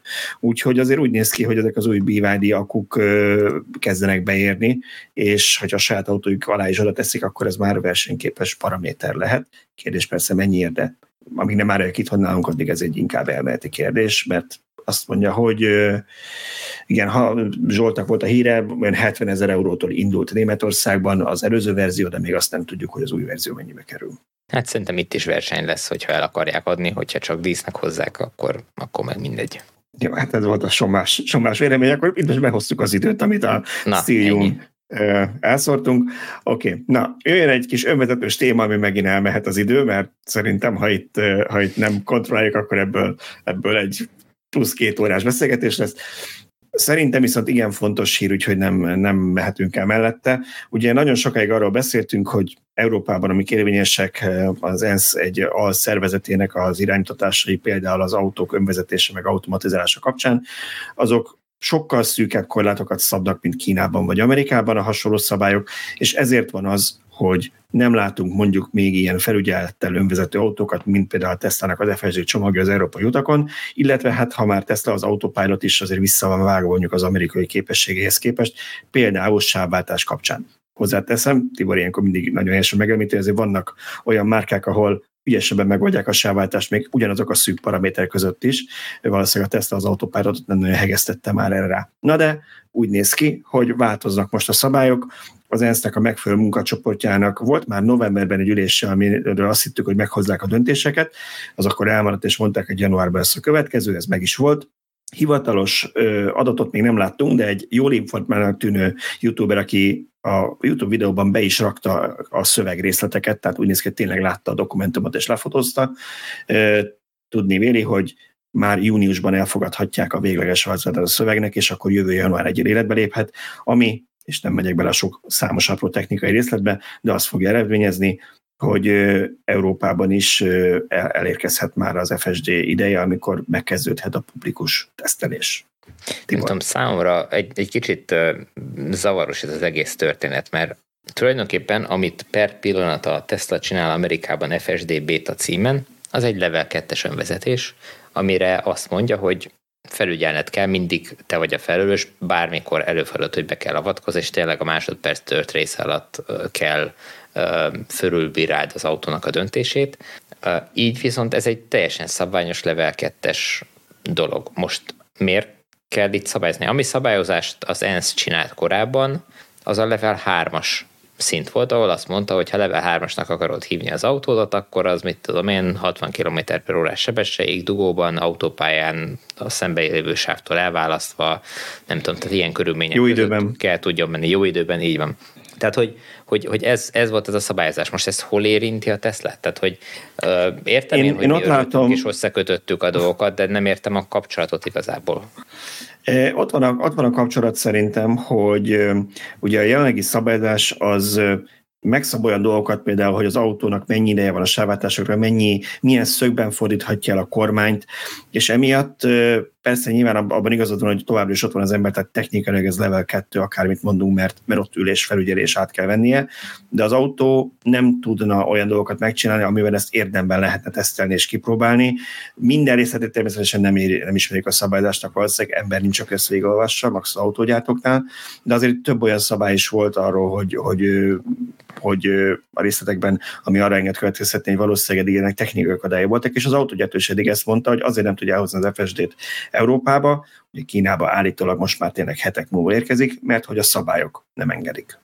Hát csak ez nagyon érdekes, hogyha itt az L3-as önvezetésre vonatkozó szabályok fognak változni csak, akkor a Tesla nem, nem, nem, ez nem, ez tudna nem, FSD-t hozni, hogyha megfelelne az L3-nak, vagy úgy döntene? Ez nem, ez nem az L3-as szabályokról szól, ez az automatizált járművekről hogy általában, uh-huh. de ez mind, mind olyan rendszerekről, ahol az embernek felügyelnie kell, és például továbbra is azt kéri, hogy, vagy azt követeli, hogy jóvá kell hagynia a sofőrnek minden manővert, amit még nem tudunk, hogy majd a részletszabályokat most fogják kidolgozni. Ha az lesz, hogy továbbra is az indexet meg kell húzni, és stb. stb., akkor lehet, hogy nem vagyunk sokkal előrébb, de már voltak olyan értelmezések, hogy lehetséges, hogy erre használhat mondjuk a szem figyelő kamerát is, és akkor már engedélyezheti. Csak, csak kacsintok balra vagy jobbra, hogy mehet az a sávváltás. Hát vagy nézi, hogy ha, ha azt látja, hogy a sofőr figyel, akkor azt mhm. engedélyezetnek veszi.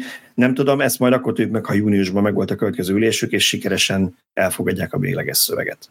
Egyébként ugye a level 3-as önvezetések kapcsolatban az, ez egy érdekes tudnivaló, hogy ugye ott rá, rábízhatjuk magunkat, magunkat az autóra, tehát az autó a felelős teljesen önállóan tud vezetni ilyen szűkre szabott uh, körülmények között, de például arra nincs lehetőség, tehát azt, azt nem engedi se a BMW, se a Mercedes, hogy te aludj mondjuk a, a, az ülésben, vagy újságot olvas, vagy, vagy bármilyen tevékenységet csinálsz, ami teljesen kizökkent téged, és ö, tovább tart, mint néhány másodperc, hogy te értékeld a körülötted lévő helyzetet, hiszen bármikor mondhatja azt a rendszer, hogy most van néhány másodperc, hogy átvedd az irányítást, visszavedd, mert mondjuk megszűnt valamelyik feltétel azok közül, amik, ö, ö, amik szükségesek ahhoz, hogy ez a rendszer működhessen. És van még egy, bocsánat, mert elfelejtettem csak, hogy mielőtt tovább lépünk, egy fontos változás ebben a szabályban, és lehetséges, hogy ez válaszol meg Tibor, most jöttem rá az eredeti kérdésre, hogy akkor miért miért gondoljuk azt, hogy most változhatnak az FSD-nek az esélye Európában.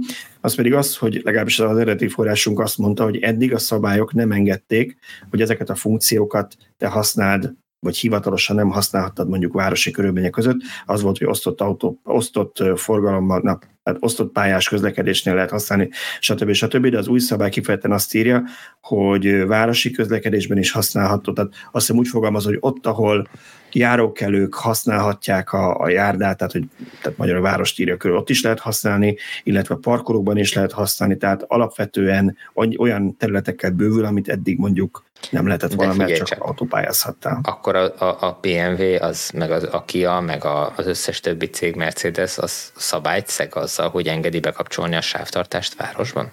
Hát szerintem ugye mindegyik, után? ugye ezt mindegyik cég engedi bekapcsolni. Szerintem valószínűleg nem arról van, ez, én gyanítom, hogy arról van szó, hogy a, hogy a, a sofőr az, az felülbírálhatja, eldöntheti, valószínűleg a hivatalos specifikációban nem lehet benne. Tehát Na de hát akkor, azt, hogy... akkor innentől kezdve Tesla nyugodtan bekapcsolhatná az FSD-t, nem?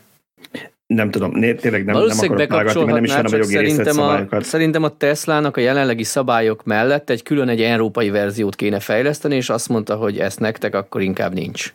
Tehát azt, ami kész van, azt nem kapcsolhatnák be, mert az ilyen kormányszög elfordulás, oldalirányú gyorsulás és egyéb dolgoknak nem felelne meg Európában. Én ezt feltételezem, anélkül, hogy részletesen beleástam volna magam nem tudom, ez a kormányszög elfordulás, és ez egy akkora baromság. Jó, nyilván nem tudok vezetni és meg méregetni is ezeket a kormányszög elfordulásokat, tehát nem tudom kipróbálni, meg nem, az egy csomó minden paramétert kéne figyelni, amire ugye az ember egyedül képtelen, de hogy, hogy a, a, a modern autókban, egy BMW, Mercedesbe is, hogyha van például előttem egy fölvezető autó, ez BMW-be tipikus, akkor bármilyen kanyart bevesz gyakorlatilag autópálya, lehajtó, fölhajtó. Hogyha nem megy előttem másik autó, akkor meg nem veszi be. Na most akkor, ha megy előttem egy autó, akkor el lehet fordítani a kormányt olyan szögbe, hogyha nem megy előttem, akkor meg nem lehet, akkor, akkor vissza kell adni a kormányzást. Tehát itt nem erről van szó, egyszerűen arról van szó, hogy nem tudja követni a olyan elfordulásba, mert mondjuk mit tudom én, a látószöge nem elég a kamerának, vagy nem elég biztos, a feltolkozó képessége. Biztos, hogy változott a szabályozás, mert én olvastam olyan leírást Európában élő Teslástól,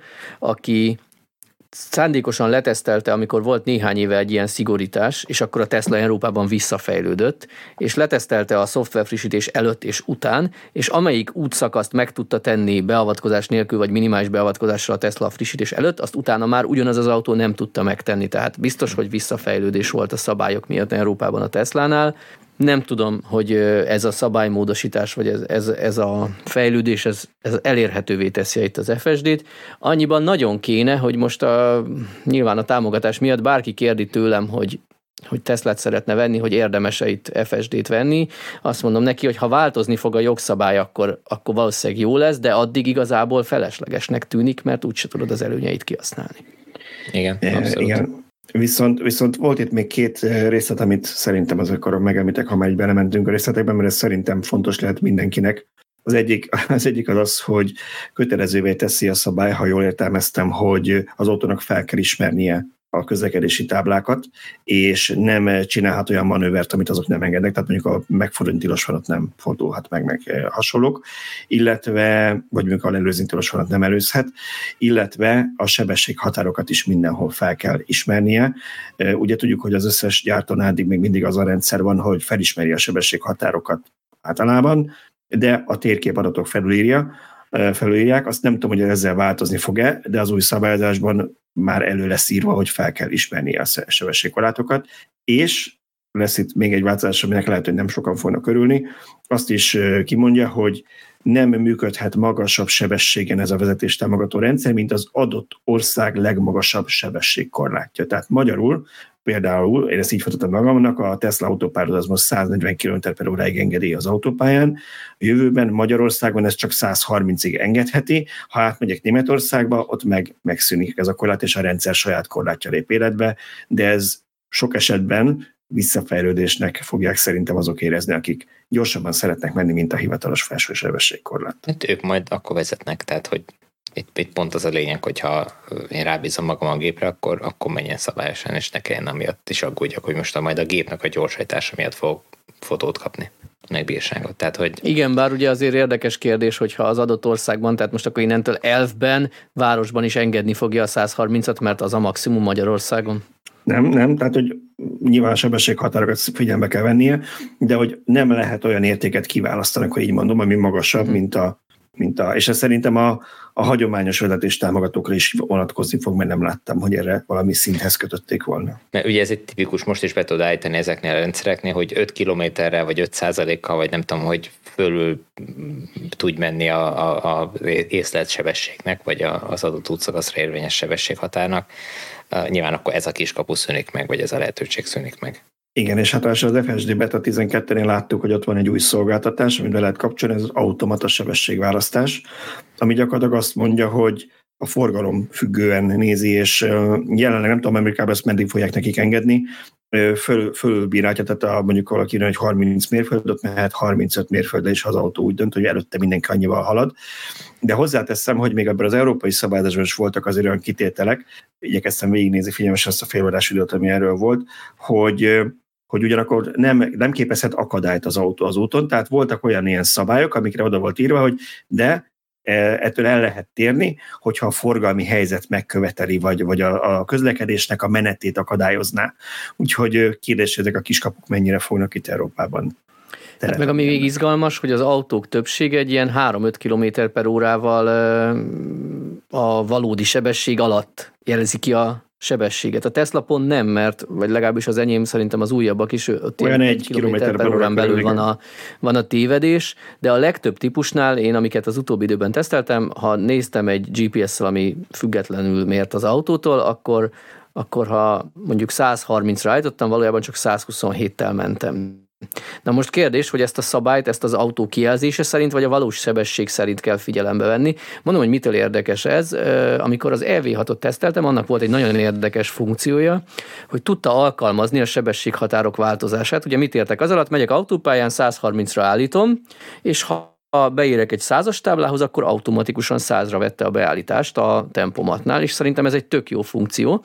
Viszont ez csak akkor működött ebben az autóban, hogyha én a megengedetre állítottam rá. Akkor zöldre váltotta a kijelzett sebesség, és onnantól követett. Viszont ha én beállítottam 130-as szakaszon 140-re, akkor 140-nel ment a következő százas tábla után is. Mhm. És ez azért ez egy volt egy picit a, zavaró, mert ha én siettem volna, nem szektem volna szabályt, akkor 133-ra állítottam volna be, hogy valós 130-al haladjak. Szóval ez így működik, hát az, így működik az autopilotnál is, csak az autopilotnál nincsen hogy, csalás. Csak azt akarom mondani, hogy lehetséges ez is szabályozás függő, vagy annak, annak függvényében van, hogy ugye felül kell tudnia bírálni az embernek ezeket a beállításokat, de szerintem ez most mindenképpen szigorodni fog. De szerintem menjünk át a, a következő témára, mert az életben jutunk tovább. Tibor, ha valami nagyon benned maradt, akkor még most utolsó szó jogán. Mm, ne szaporítsuk tovább a szót, majd okay. újra elővesszük máskor. Oké. Okay. A következő, ha más nem júniusban, amikor a végleges szöveget jóvá hagyják, és megtudjuk, hogy mi lett a végleges döntés. Okay. Mindenképpen. Szóval, e, következő az egy Peugeot hírünk. E, Peugeotnak volt egy e-oroszlán nevű eseményen most minden évben megtartanak. E, én innen gratulálok mindenkinek, aki a cikkeket olvasta el, és nem kellett végigülni ezt a virtuális bemutatót kicsit, kicsit átgondolták a Peugeotnál, hogy mi mindent raknak bele, ami rabolja az időt, de volt két olyan bejelentés rajta, amiről szerintem érdemes beszélni, mert azok igenis fontosak lesznek a jövőben. Kezdeném hátulról a cikkhez képest. Ez pedig az, hogy ugye az új E3008, amire én úgy emlékszem, hogy tavaly sajtótájékoztatón a magyar képviselet azt mondta nekünk, hogy márciusban érkezik a piacra. Az új E3008 lesz az első autó a Stellantisnak az új STL a Medium platformján. Ez egy teljesen új alapokra épülő autó, és annyira magabiztos a, a Peugeot ennek a minőségében, meg megbízhatóságában, hogy európai gyártók közül elsőként 8 év garanciát vállalnak majd az autókra, aminek az a feltétele, hogy két év vagy 25 ezer kilométeres kötelező szervizekre azért el kell vinni. Mondja Tibor. Nem, elmondom, annyira biztosak magukban, meg az autóban, Igen. hogy még bennünket is meghívtak a bemutatóra. Nem mondod.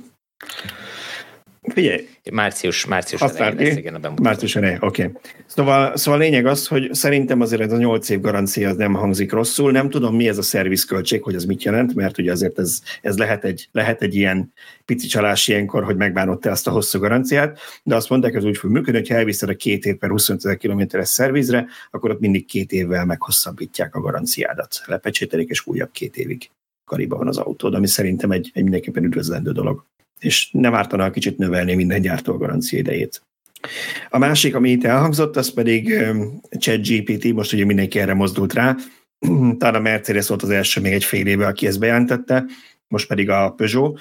A Peugeot-nak annyiban érdekes ez a bejelentés, hogy azt mondták, hogy mostantól minden személyautójuk meg ilyen személyautóból faragott kis teherautó megkapja, tehát ezek az ilyen van kiadások, és a meglévő autóikra, nem mentek bele, hogy melyik modellekre pontosan, vezetéknélkül frissítéssel is le fogják küldeni. A ChatGPT asszisztenst, mondták, hogy van, akinek be kell menni a szervizbe a vezeték nélkül frissítéshez, tehát ilyet már láttunk, de azért egyrészt nem nagyon szoktak ilyet Rövid csinálni. hatótávú vezeték nélküli frissítés. Lehetséges, hogy Bluetooth-on megy, igen. Szóval, hogy ilyet azért nem mindig látunk, hogy, hogy hagyományos gyártók visszamenőleg ingyen adnak egy ilyen uh-huh. tényleg extra funkciót az autóikra, úgyhogy szerintem mindenképpen pozitív. Meg ugye az lesz a nagy kérdés, hogy mennyire és mire használható jól ez a chat GPT. Ott volt ezen a bemutatón egy nagyon béna kis reklámfilm erről, amiből látszott, hogy boomerek gyártottak valamit a fiataloknak.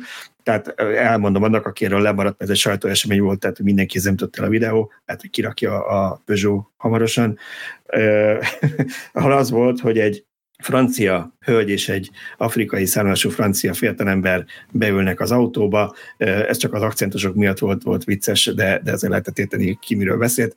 És ugye angolul, és megkérdezik a chat GPT-t az autóban, hogy mi Picasso-nak a leghíresebb festménye, és hogy az melyik múzeumban van, és akkor megkérdezik ugye ennek kapcsán, ugye itt az a lényeg a ChatGPT-nél egy értelmező kontextus, tehát tudod folytatni a beszélgetést, hogy és egyébként abban a múzeumban milyen fontos festmények vannak még, majd megérezték, hogy jó, akkor navigálj minket oda ebbe a múzeumba. És ugye az autó végig értette, vagy hát a ChatGPT benne, hogy te miről beszélsz, hogy te még mindig a múzeumról beszélsz, és nem kellett mindig elmagyarázni, hogy navigáció. Kérlek, navigálj erre és erre a cím. Nem tudta, hogy arról a spanyol múzeumról beszélünk Barcelonában, és abban a múzeumban állítsa be úti célnak.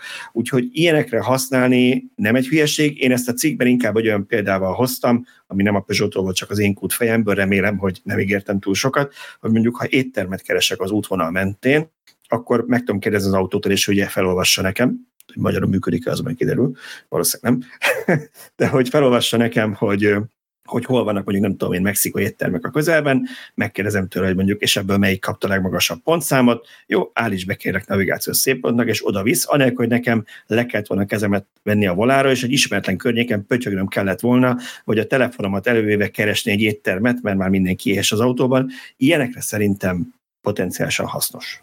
Abszolút, egyébként a ChatGPT-vel nagyon jól lehet beszélgetni magyarul is, tehát hogy talán korábbi adásról beszéltünk erről, hogy simán meg lehet ilyen dolgokról kérdezni, és ez megoldhatja a te régi problémádat, hogy nem tudsz magyar címeket a szerencsétlen Google-nek, vagy Waze-nek, vagy nem tudom minek, amit használsz, uh-huh.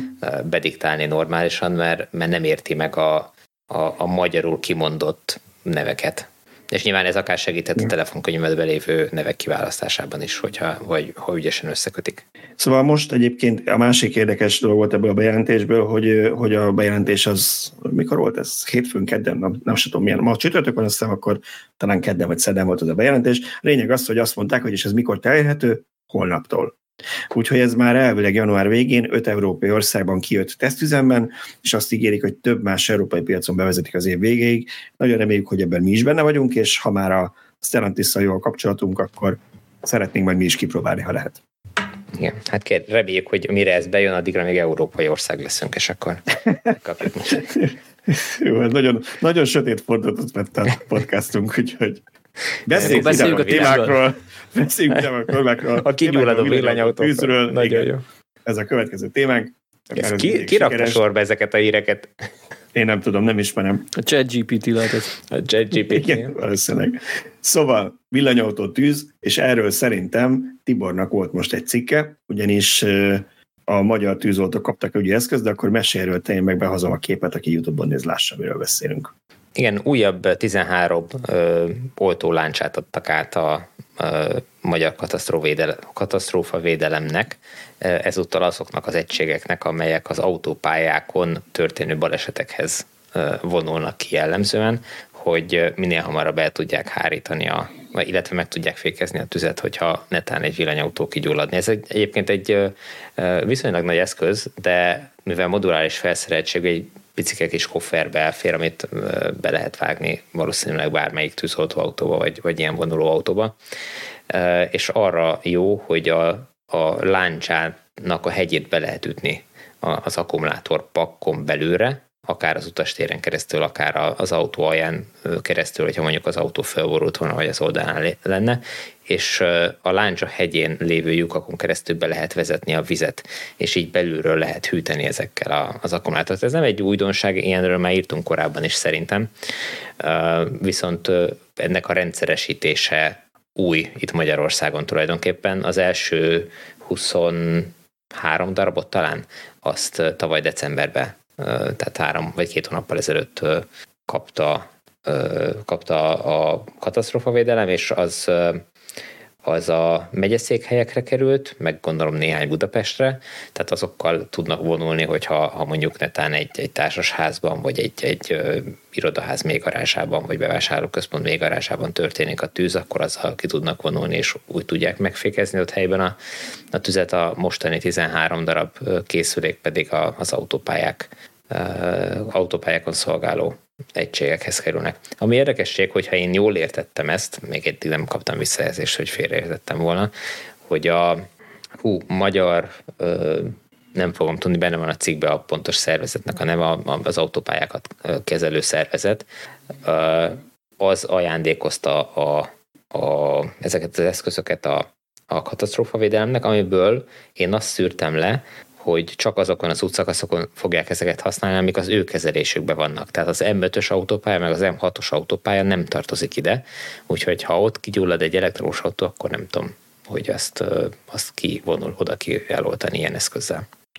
Ez szerintem azért érdekes ez a hír. Ugye egyrészt, mert hogy elmondtuk a mutatásban, hogy tavaly kettő darab villanyautó gyulladt ki, úgyhogy már túl vagyunk készülve a 30 vagy 40 láncsával, most már van. Nyilván ez vicc, mert bárhol kigyulladod, és jól hogy minden tűzautó ne lenne ilyen.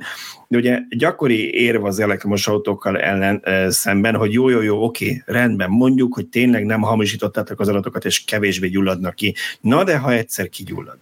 És ebben azért van valami, hogy, hogy ugye az, amit nagyon sokszor láttunk, hogy van ez az oltó pokróc, ami igazából csak a tűz továbbterjedését próbálja meg meggátolni, a másik megoldás az az, hogy nagy odahoznak egy hatalmas egy konténernyi vizet, amiben beledobják egy emelővel az autót, az ugye ahhoz kellene lenni kb. minden tűzoltóságnál ilyen konténernek tele vízzel, amit ki tudnak vinni, azért ezt nem lehet, ha belegondoltok, hogy nagyon gyorsan szállítani, beleemelni, akkor ez kell egy markoló, tehát ez nem tűnik egy túl jó megoldásnak. Arra jó, hogy a roncstelepeken, amikor bevisznek egy, egy sérült villanyautót, akkor belemerítik egy totálkáros autót, hogy ne gyulladjon ki esetleg két nap múlva újra, mert ilyen is előfordulhat, tehát arra oké, okay, de arra, hogy itt minden tűzoltóautó húzzon maga után egy ilyet, arra nem praktikus. Na ez viszont úgy működik, amilyenre láttam a videón, hogy gyakorlatilag mint egy vésőt, így föntről beleütik, az akupakba, és ezen keresztül bevezetik a vizet az akkumulátorba, és akkor már nem kell, én nem tudom hány tízezer liter víz, amivel mindig riogatnak, hogy a Dunát el fogjuk használni a villanyautóknak a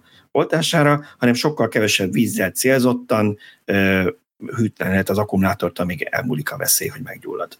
Ez az utolsó mondatod, ez kritikus, tehát hűteni lehet. Én egy kicsit úgy érzem, de javítsatok ki, hogyha tévedek, hogy ez nem a éppen megindult és megközelíthetetlen tűznek az oltásában fog segíteni, hanem amikor azt megfékezték hagyományos módszerrel, akkor az újragyulladás megelőzésében talán inkább.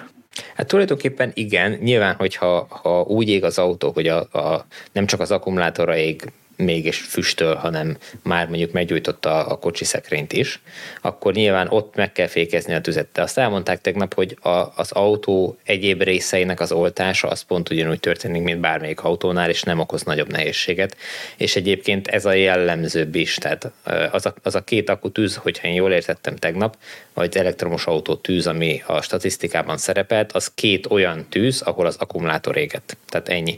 Volt más tűz is, ahol elektromos autó volt érintett, de azt ők nem sorolják elektromos autó tűzbe, én hogyha jól értettem, mert nem az akku éget, hanem csak mit tudom én, az utastérbe valaki lejtett egy csikket, vagy, vagy, vagy kigyulladt a ház, és bennégett a garázsban az elektromos autó, az nem számított bele ebbe a statisztikába és ott jellemzően nem is volt feladat az, hogy a, az akkumulátorpakkot hűtsék, hiszen az akkumulátorpak nem égett. Ezt el is mondták, azt hiszem, hogy azt hiszem itt mondták hogy az eladáson, hogy, hogy simán le tud égni úgy egy autó, hogy az akupak az nem sérül meg, és nem gyullad ki. Igen, szerintem is láttunk már ilyen képeket autókról. Így van, emiatt, emiatt így, így nem tűntek nagyon feszültnek a, a tűzoltók se. Rákérdeztem egyébként a, a a, a feszültségre is, tehát hogy, hogy áramütés érte már tűzoltót elektromos autóval kapcsolatban, és mondták, hogy, hogy több mint tíz éve kapnak már a, a tűzoltók különböző képzéseket, először még a hibrid Toyotákkal kezdték, tehát hogy azokon mutatta be a Toyota, hogy, hogy mit hogyan kell kezelni ezekkel az autókkal kapcsolatban, és még nem volt olyan, hogy, hogy áramütésért van a tűzoltót ilyen mentés során, tehát emiatt ők annyira nem aggódnak, ráadásul ők ki vannak képezve egyéb tüzekhez, tehát transformátor tüzekhez is vonulnak, nagy feszültségű leszakadt vezeték átalakozott tűzhöz, tehát csomó olyan esethez vonulnak, ahol, ahol ennél sokkal komolyabb áramok, meg mit tudom én, feszültség van, fogam sincs, hogy ezt hogy kell szakszerűen mondani, de lényeg az, hogy, hogy ezekre föl vannak ők készítve. Na de ha már tüzekről beszélünk, még nagyon röviden említsük meg, mert már ez is két órás adás lesz, úgyhogy tényleg röviden, hogy mától, azaz nektek tegnap előttől, akik hallgatják, új tűzvédelmi irányelveket tett közzé a katasztrófavédelem az akugyártásra, és ami ennél sokkal többeket érint, az elektromos autók töltésére. És én ma hajnalban mivel mással töltöttem volna az időmet, mint Tibor javaslatára elolvastam ezeket az irányelveket, és ami engem meglepett, hogy... Bocsánat, egy... ilyenkor örülök, hogy később kelek, mint te, mert ezeket a szép feladatokat te kapod, mert mire felébredtem, már láttam, hogy elvitted, úgyhogy három is. kész is van. Szóval, szóval az akugyáros rész, bár lehet, hogy többeket ér, érint, vagy érdekel olyan szempontból, hogy most ez egy nagyon forró téma, de én úgy gondolom, hogy számomra mégis közelebb van az elektromos autó töltők tüze, tűze, bocsánat, tehát előírása, ezekre vonatkozó előírás, hogy ne legyen tűz ezekben az esetekben. És itt Hát nyilvánvalóan, vagy tök logikusan, elsősorban az ilyen mély garázsokra, parkolóházakra terjednek ki ezek az új előírások, irányelvek. És ami engem meglepett, hogy három csoportba osztották az ilyen parkolóházakat, mély garázsokat ezekben. A egyik csoport az a magán célú, tehát mondjuk a társasházak, és ezen belül is a 20 autónál kevesebbet vagy többet befogadni képes garázsok, illetve az ilyen közcélú, nem tudom, erre valami szebb, tehát gyakorlatilag az ilyen nyilvános parkolók, ahova bárki beállhat mondjuk egy üzlet parkolója, vagy egy, vagy egy bevásárlóközpont parkolója. Na és akkor nézzük a konkrét szabályokat. 20 gépjárműig vészhelyzetben, vagy úgy vésztöltés esetén megengedett a konnektor használata is, de hogyha egy garázs 20-nál több autót képes befogadni, akkor ott kizárólag fali töltővel ajánlott tölteni. Maximum 22 kW AC töltőről van itt szó. És ami engem meglepett egy kicsit, hogy a nyilvános parkolóházakban megengedőbbek, ott maximum 50 kW-os DC töltővel is lehet tölteni. És amit, amit én ebben nem értek, hogy mitől tűzveszélyesebb egy 150 kW-os DC töltő, mint egy 50 ebben. Tudtok nekem tippet adni? Mint egy dologra tudok gondolni, ugye? egy dologra tudok csak gondolni, hogy esetleg ugye abban gondolkodok, hogy minél nagyobb a töltés teljesítménye, annál jobban túl tud melegedni egy akkumulátor, és akkor esetleg nagyobb a tűznek a kialakulásának a veszélye, de hát ha nem működött az akkumulátor hőmenedzsmentje, akkor 50-nel ugyanolyan veszélyes, mint, mint 150 Arról nem beszél, hogy ilyenkor nem fog engedni az autó, hogy töltse. Tehát én még nem hallottam olyanról, hogy emiatt gyulladt volna ki autó, hogy nem tiltott le, hogy valami műszaki hibát érzékelt a töltő. Ha meg műszaki Igen, hiba van, az meg akár AC töltés közben is képes kigyulladni. Pontosan, így van. Így van, tehát hogy hány, hány olyan akutűz volt a, a, a hibás LG cellák miatt, ahol otthon töltött a garázsban ac az autó. Tehát, hogy ez nem, nem, nem a teljesítménytől függ, és ugye láttunk még garázsokban, azt hiszem Szöcske, te mondtad, hogy Lengyelországban van Supercharger még garázsban.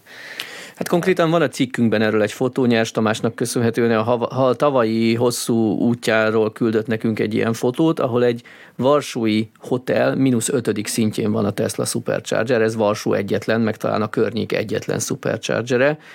Tehát a mai magyar szabályozások szerint egy ilyen már nem épülhetne meg, mert ide maximum 50 kW-os DC töltő kerülhetne. Illetve itt ugye fontos hozzátenni, hogy ez nem egy kötelező érvényű előírás, ez egy ajánlás, ahogy Laci kiavította a cikkemet szerencsére. Ezért jó, ha van jogász is a csapatban, igen. Valaki, aki okay. ért hozzá. Na, megszavazzuk, hogy mehetünk a kommentekre? Igen. Oké, okay, jó.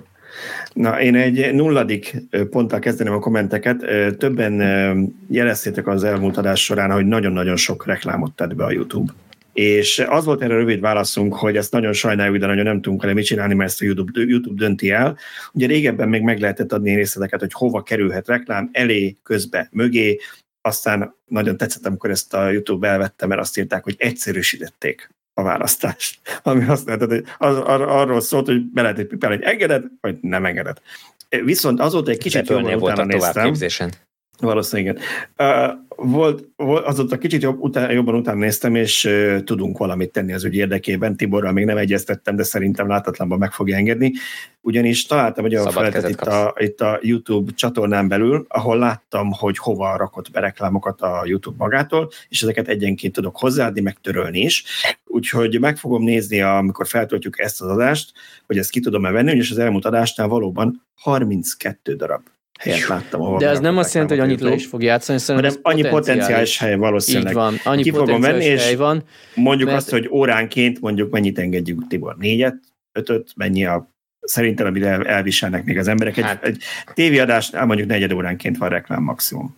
Nem, nem nézek tévét pont emiatt, úgyhogy Igen. szerintem nem tudom, óránként egy-kettőnél több ne legyen benne. Oké. Okay. Jó, hozzáteszem, hogy, hogy, hogy ugye még még azt hinnétek, hogy mi nem tudom, én milliókat kasszálunk ezen, és ezért volt eddig ennyi reklám. Az elmúlt adásom nagyon jól futott, ott kb. 30 ezer forint volt ez a reklámbevétel a 32 potenciális helyből, tehát ennyit nem ér nekünk, hogy titeket szívassunk, úgyhogy le fogjuk ezt csökkenteni jelentősen, és akkor legyen óránként mondjuk kettő reklámblokk, amit, amit megpróbáljuk beállítani, ha sikerül, akkor kevesebb reklámot fogtok látni. Hát meg én, én azt mondom, hogy legyen kevesebb, és akkor a a YouTube csak azokat a hirdetőket rakja be, akik kifizetik azt, hogy tényleg itt legyenek.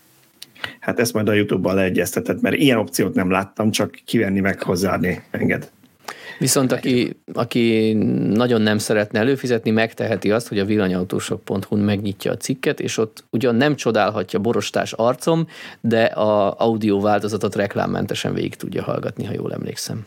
Igen. Így van. Igen. Meg ugye erre, erre számos podcast applikációban ott vagyunk, ha valakinek van ilyen az autójában, telefonján, nézze meg, ha megtalálja a villanyórát, akkor ott is tud minket hallgatni, szerintem alapvetően reklám nélkül, de nem a Spotify-t használom, ott előfizetésem van, tehát nem tudom, hogy egy ingyenesen van-e reklám benne. Azt Illetve ami, ami működik, tehát hogyha ha van valakinek prémium előfizetése a YouTube-ra, akkor szintén nincs reklám. De, De ha már belementünk akinek... ilyen technikai dolgokba, akkor én itt mindenképp beszúrnék egy ajánlót Szabolcs új formátumára, a elindult a Tölcs velem, ami kettő hetenként jelenik meg, és ahogy ő már ezt korábban talán, nem tudom, ilyen évelei, vagy, vagy még előző évvégi adásban röviden bepromózta, itt arról van szó, hogy riportot készít egy-egy Érdekes, de hétköznapi személlyel talán így lehetne a legjobban megfogalmazni. Az első adásban Rékási Gábor szerepelt, aki egy Ionic 28-at használ már néhány éve nagy lelkesedéssel, és benne az az érdekes leginkább, amellett, hogy egy érdekes személyiség is hallgassátok meg a riportot, hogy ő egy panelben él 9.-10. emeleten, és abszolút nem rendelkezik saját garázsral, beállóval semmivel, tehát kizárólag nyilvános töltőket használ, tehát úgy villanyautózik évek óta, amire azt mondják, hogy így nem lehet, ő meg mégis csinálja, úgyhogy hallgassátok meg is elmondja, hogy hogy csinálja ezt. Igen, talán így fontos nem, részlet, nem hogy csak, ez... Hogy így nem lehet csinálni, csak ő nem kapta meg az üzenetet. Szóval a Szabolcsnak az új sorozatához fontos részlet, hogy ha jól emlékszem, ennek a videói a fő csatornánkon mennek ki a villanyhatósokon, nem itt az extrán, ahol a, ahol a podcast van, de a podcast applikációkban ugyanúgy meg fogjátok találni ezt, mint a, mint a YouTube-on. Úgyhogy Kösz, bármelyik formátumban lehet. Ezt Balázs ezt így beígérte még annélkül, hogy tudnánk, hogy hogy adjuk meg, de valahogy megoldjuk. Ja, bocsánat, én ott voltam, le, én úgy tudtam, mert Szabolcs tőlem kért segítséget, hogy ezt ti megbeszéltetek, hogy kimegy a podcast lejátszókba is. Igen, azt, csak még azt nem beszéltük meg, hogy ezt hogy kell megcsinálni, de mi megkeressük a jó, akkor, megoldást. Akkor várjál. Akkor, meg, meg fogjuk oldani, ne, ne, ne. Akkor ezt annyit ígérünk, hogy megoldjuk, nem... megoldjuk valahogy, jó? Igen, nem ígérjük. Egyelőre csak YouTube-on van ott, de, de hamarosan a, a podcast applikációban is megjelenik. Igen, biztos, hogy nem lehetetlen feladat, tehát meg fogjuk tudni oldani. Oké. Okay. Na, a következő és első kommentünk ugye az igazi kommentek között, és ez egy kicsit hosszabb lesz, megpróbálok rövidíteni, de nagyon érdekes történetnek tartottam. Egy Ausztriában élő magyar hallgatónk küldte, aki tíz éve kint él és postás, és nyolc, nyolc útvonalon szokott közlekedni, mint postás, aminek darabját átlagban 500 címet jelent.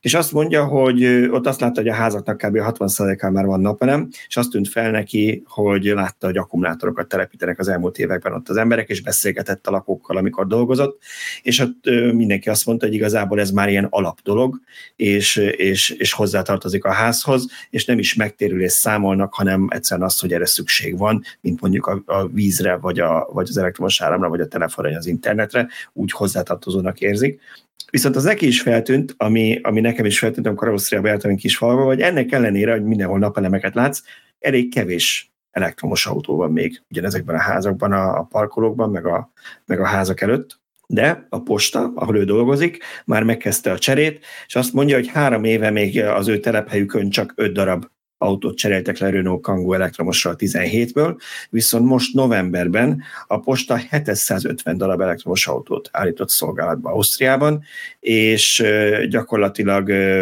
valószínűleg előbb-utóbb le fogják csinálni az összeset, ugyanis azt találták, hogy, hogy sokkal olcsóbb ezeket üzemeltetni, és már nem dízeleket vettek, és ezeket haza is vihetik tölteni, hogyha hazajárnak a postás autóval, és akkor ezt kifizeti nekik a posta az otthoni töltést, úgyhogy alapvetően úgy néz ki, hogy, hogy az osztrák posta már elég nagyban elkezdett ebbe az irányba lépni. Na. Úgyhogy ezt mindenképpen érdekes sztorinak tartottam, hogy megosszam veletek. Ajánljuk a magyar posta figyelmébe. Igen, igen. Akufűtés, Tibor, neked volt komment az enyak kapcsán, hogy enyak eres kapcsán említetted, hogy, hogy nem lehet onnan serinteni. Itt valaki azt írta, hogy a 4.0-ás szoftver már tudja, ezzel jött ki az ID7, és elvileg ez már a, az enyakokra is letölthető, hogy érkezik, és az már tudni fogja, hogy kézzel elindítod az akufűtést. Igen, ezzel én azt találtam az interneten, aztán nem biztos, hogy így van, de emiatt is fel vannak háborodva, vagy a, a, a Skoda enyak tulajdonosok, hogy a 4 nullás vagy az a fölötti verziók a korábbi autókra nem telepíthetők fel, tehát azokra nem fog megérkezni a, állítólag ez a verzió. A 3.5-ös talán a legutolsó, amit azok megkapnak a korábbi autók. Említettem ezt, hogy a BMW-nél is, én nem örülök neki, hogy az autógyártók ezt a, a tévégyártó példát követik. Én a televízióval jártam, ugyanúgy vettem egy e, koreai gyártású tévét, ami most kettőre gondolhat mindenki, ez egyik volt a kettő közül, amire körülbelül két év, mindenfajta applikációt kiégéltek, ez ilyen 10-15 éve volt, és kettő éve később át, átállt a gyártó egy másik ö, operációs rendszer, és soha többet egy applikációt nem adtak ki arra, maradt az az öt, és később még annak is a támogatása megszűnt, és már nem működött. És ott is az van ennél a tévégyártónál egyébként, mert új tévém nem tanultam tőlük van, hogy minden új generáció új szoftverre jön ki, de az operációs rendszer nem frissíthető az előző generációkon, csak ilyen hibajötásokat adnak ki, és mondjuk emiatt vannak olyan applikációk, amik már nem tölthetők le az újabb, a régebbi tévére, mert ahhoz már az új OS kéne. Igen, sajnos a BMW is ilyen, hogy legalábbis a régebbi modellek, hogy a, a 7-es főverzióról nem lehet a 8-asra frissíteni, tehát az iX3 hiába egy ma is árult, ma is forgalmazott modell, az abban lévő 7-es operációs rendszerből soha nem lesz 8-as, vagy legalábbis egyelőre az látszik, hogy nem lesz 8-as, meg 9-es, pedig már a, a következő autók, azt hiszem az iX2 az már a 9-es főverzióval fog érkezni, de változni látszik a dolog, mert a, a talán az X, meg az i7, meg az i5, ezek, ezek ugyan még 8.5-ös rendszerrel érkeztek, vagy 8-assal, meg 8.5-össel, de ha minden igaz, akkor meg fogják kapni a 9-es frissítést. Tehát azért egy nagyon lassú változás már azért az autógyártásban is, is elindult. Ugye itt az azért is különösen fontos, hiszen ezeket nem, mit tudom én, 5-8 évig használunk, mint egy tévét, hanem, hanem ezek potenciálisan 10-15-20 évig használt járművek. Tehát ez, ez a szó, tehát azt nem lehet megcsinálni, hogy mit tudom én, nem fog benne működni valami csak azért, mert, mert megszűnt a támogatása. Tehát ez, ez nem, nem elfogadható. Tehát az autógyártó is akkor jár a legjobban, hogyha az, az újabb és újabb szoftvereket leküldi a régebbi autókra is, és akkor így egységesen tudja tartani a, a, a kínálatát, és annak a szupportja is teljesen egységes tud lenni. Igen, én arra tudok gondolni, persze mindig ilyenkor az összes, összeesküvés elmélet, hogy ezt azért csinálják, hogy vegyél új autót, és valószínűleg nem bánják, hogy egy után új autót veszel, mert már ugye ez hogy kicsit elavult a régi, de azért lehet ennek egy olyan vetülete is, hogy esetleg valamilyen hardveres limit van, hogy az új operációs rendszernek annyival több a memóriaigénye, hogy a számítási igénye, a régi hardware ezt nem bírja, jó hiszeműen biztos próbálok. Van. De biztos van ilyen. De, de ez attól függetlenül nem kéne, hogy akadály legyen. Tehát egy, ha, ha az új operációs rendszernek nem fut minden új funkciója a régi autón, akkor azt teljesen elfogadhatónak tudom venni, de hogyha nem kapom meg az operációs rendszert, és nem tudnak tök alap ismert hibákat kijavítani csak azért, mert nem frissíthető normális a rendszer, az, az nem elfogadható. Szöcske, nálad ez hogy van a 7 éves Model x arra jönnek még frissítések, mert erről nem olvastam. Természetesen hogy... jönnek frissítések, de hát ugye hardveres hiányosságok úgymond vannak, tehát több kamera nem fog bekerülni az autóba. Eleve az enyémben a mobilájos autopilot van, ö, nincs őrszem, illetve ha jól tudom, az lenne, hogyha MCU2-re frissítenék, tehát van itt is hardveres korlát, de részben van is lehetőség a fingópárnát megkapod. pénzért. Ami hát a vannak, ilyen, vannak ilyen limitet, limitek. Ja. Oké, okay, következő kommentünk ez arra, arra szólt, hogy mennyit segít vagy árt az autóknak a hatótáv kijelzése a a usernek, és valaki azt írja, hogy az Ampera E-ben már úgy működött, és szerintem tudunk több ilyen autót, hogy amikor bekapcsolja a fűtést, akkor azonnal levesz kb. 15%-ot a kijelzett hatótából az autó, ezzel segítve azt, hogy te tudjad, hogy ennyivel kevesebb lesz.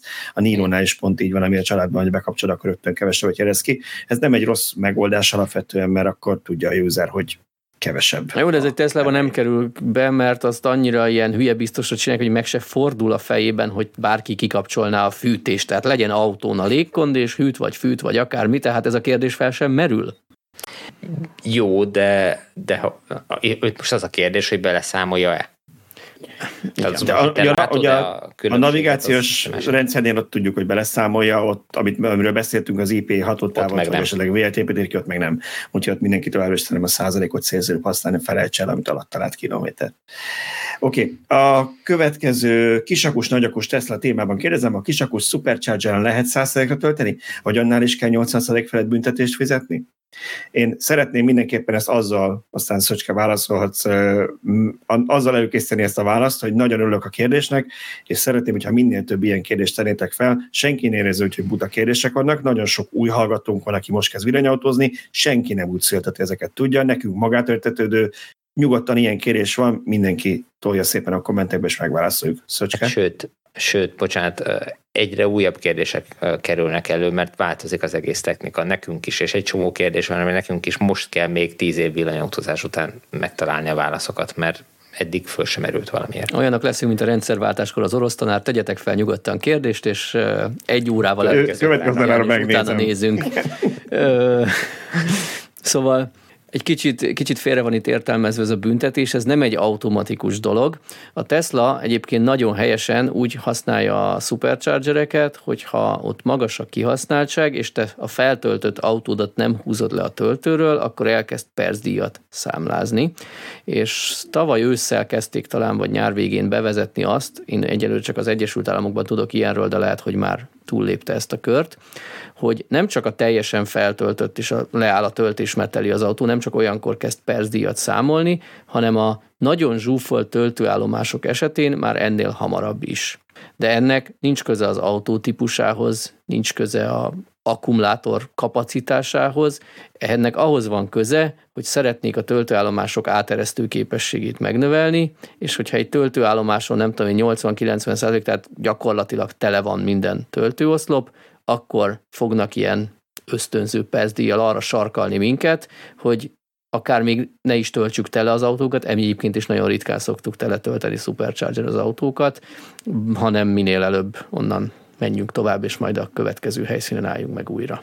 Illetve van itt még egy része ennek, ami félértés adhat okot, mert is már láttam, hogy embertől meg volt kavarodva, mert erről is beszéltünk szerintem podcastban, hogy ha olyan superchargerhez érsz, ha mondjuk a 12 osztopból már 8 foglalt, akkor azt fog észrevenni, hogy hiába van neked 100%-os töltési beállítva, bedugod a, az autót, és a telefonod üzenet, hogy ez egy nagyon telelévő supercharger, levettük 80-ra, de ha szeretnéd, ezt kézzel felül tudod bírálni, fel tudod húzni 100-ra, ennek semmi következménye nincsen, csak alapból ilyenkor úgy van vele, hogy ő magától leveszi, de erről tájékoztat, hogy minél több autósnak tudjanak áramot adni.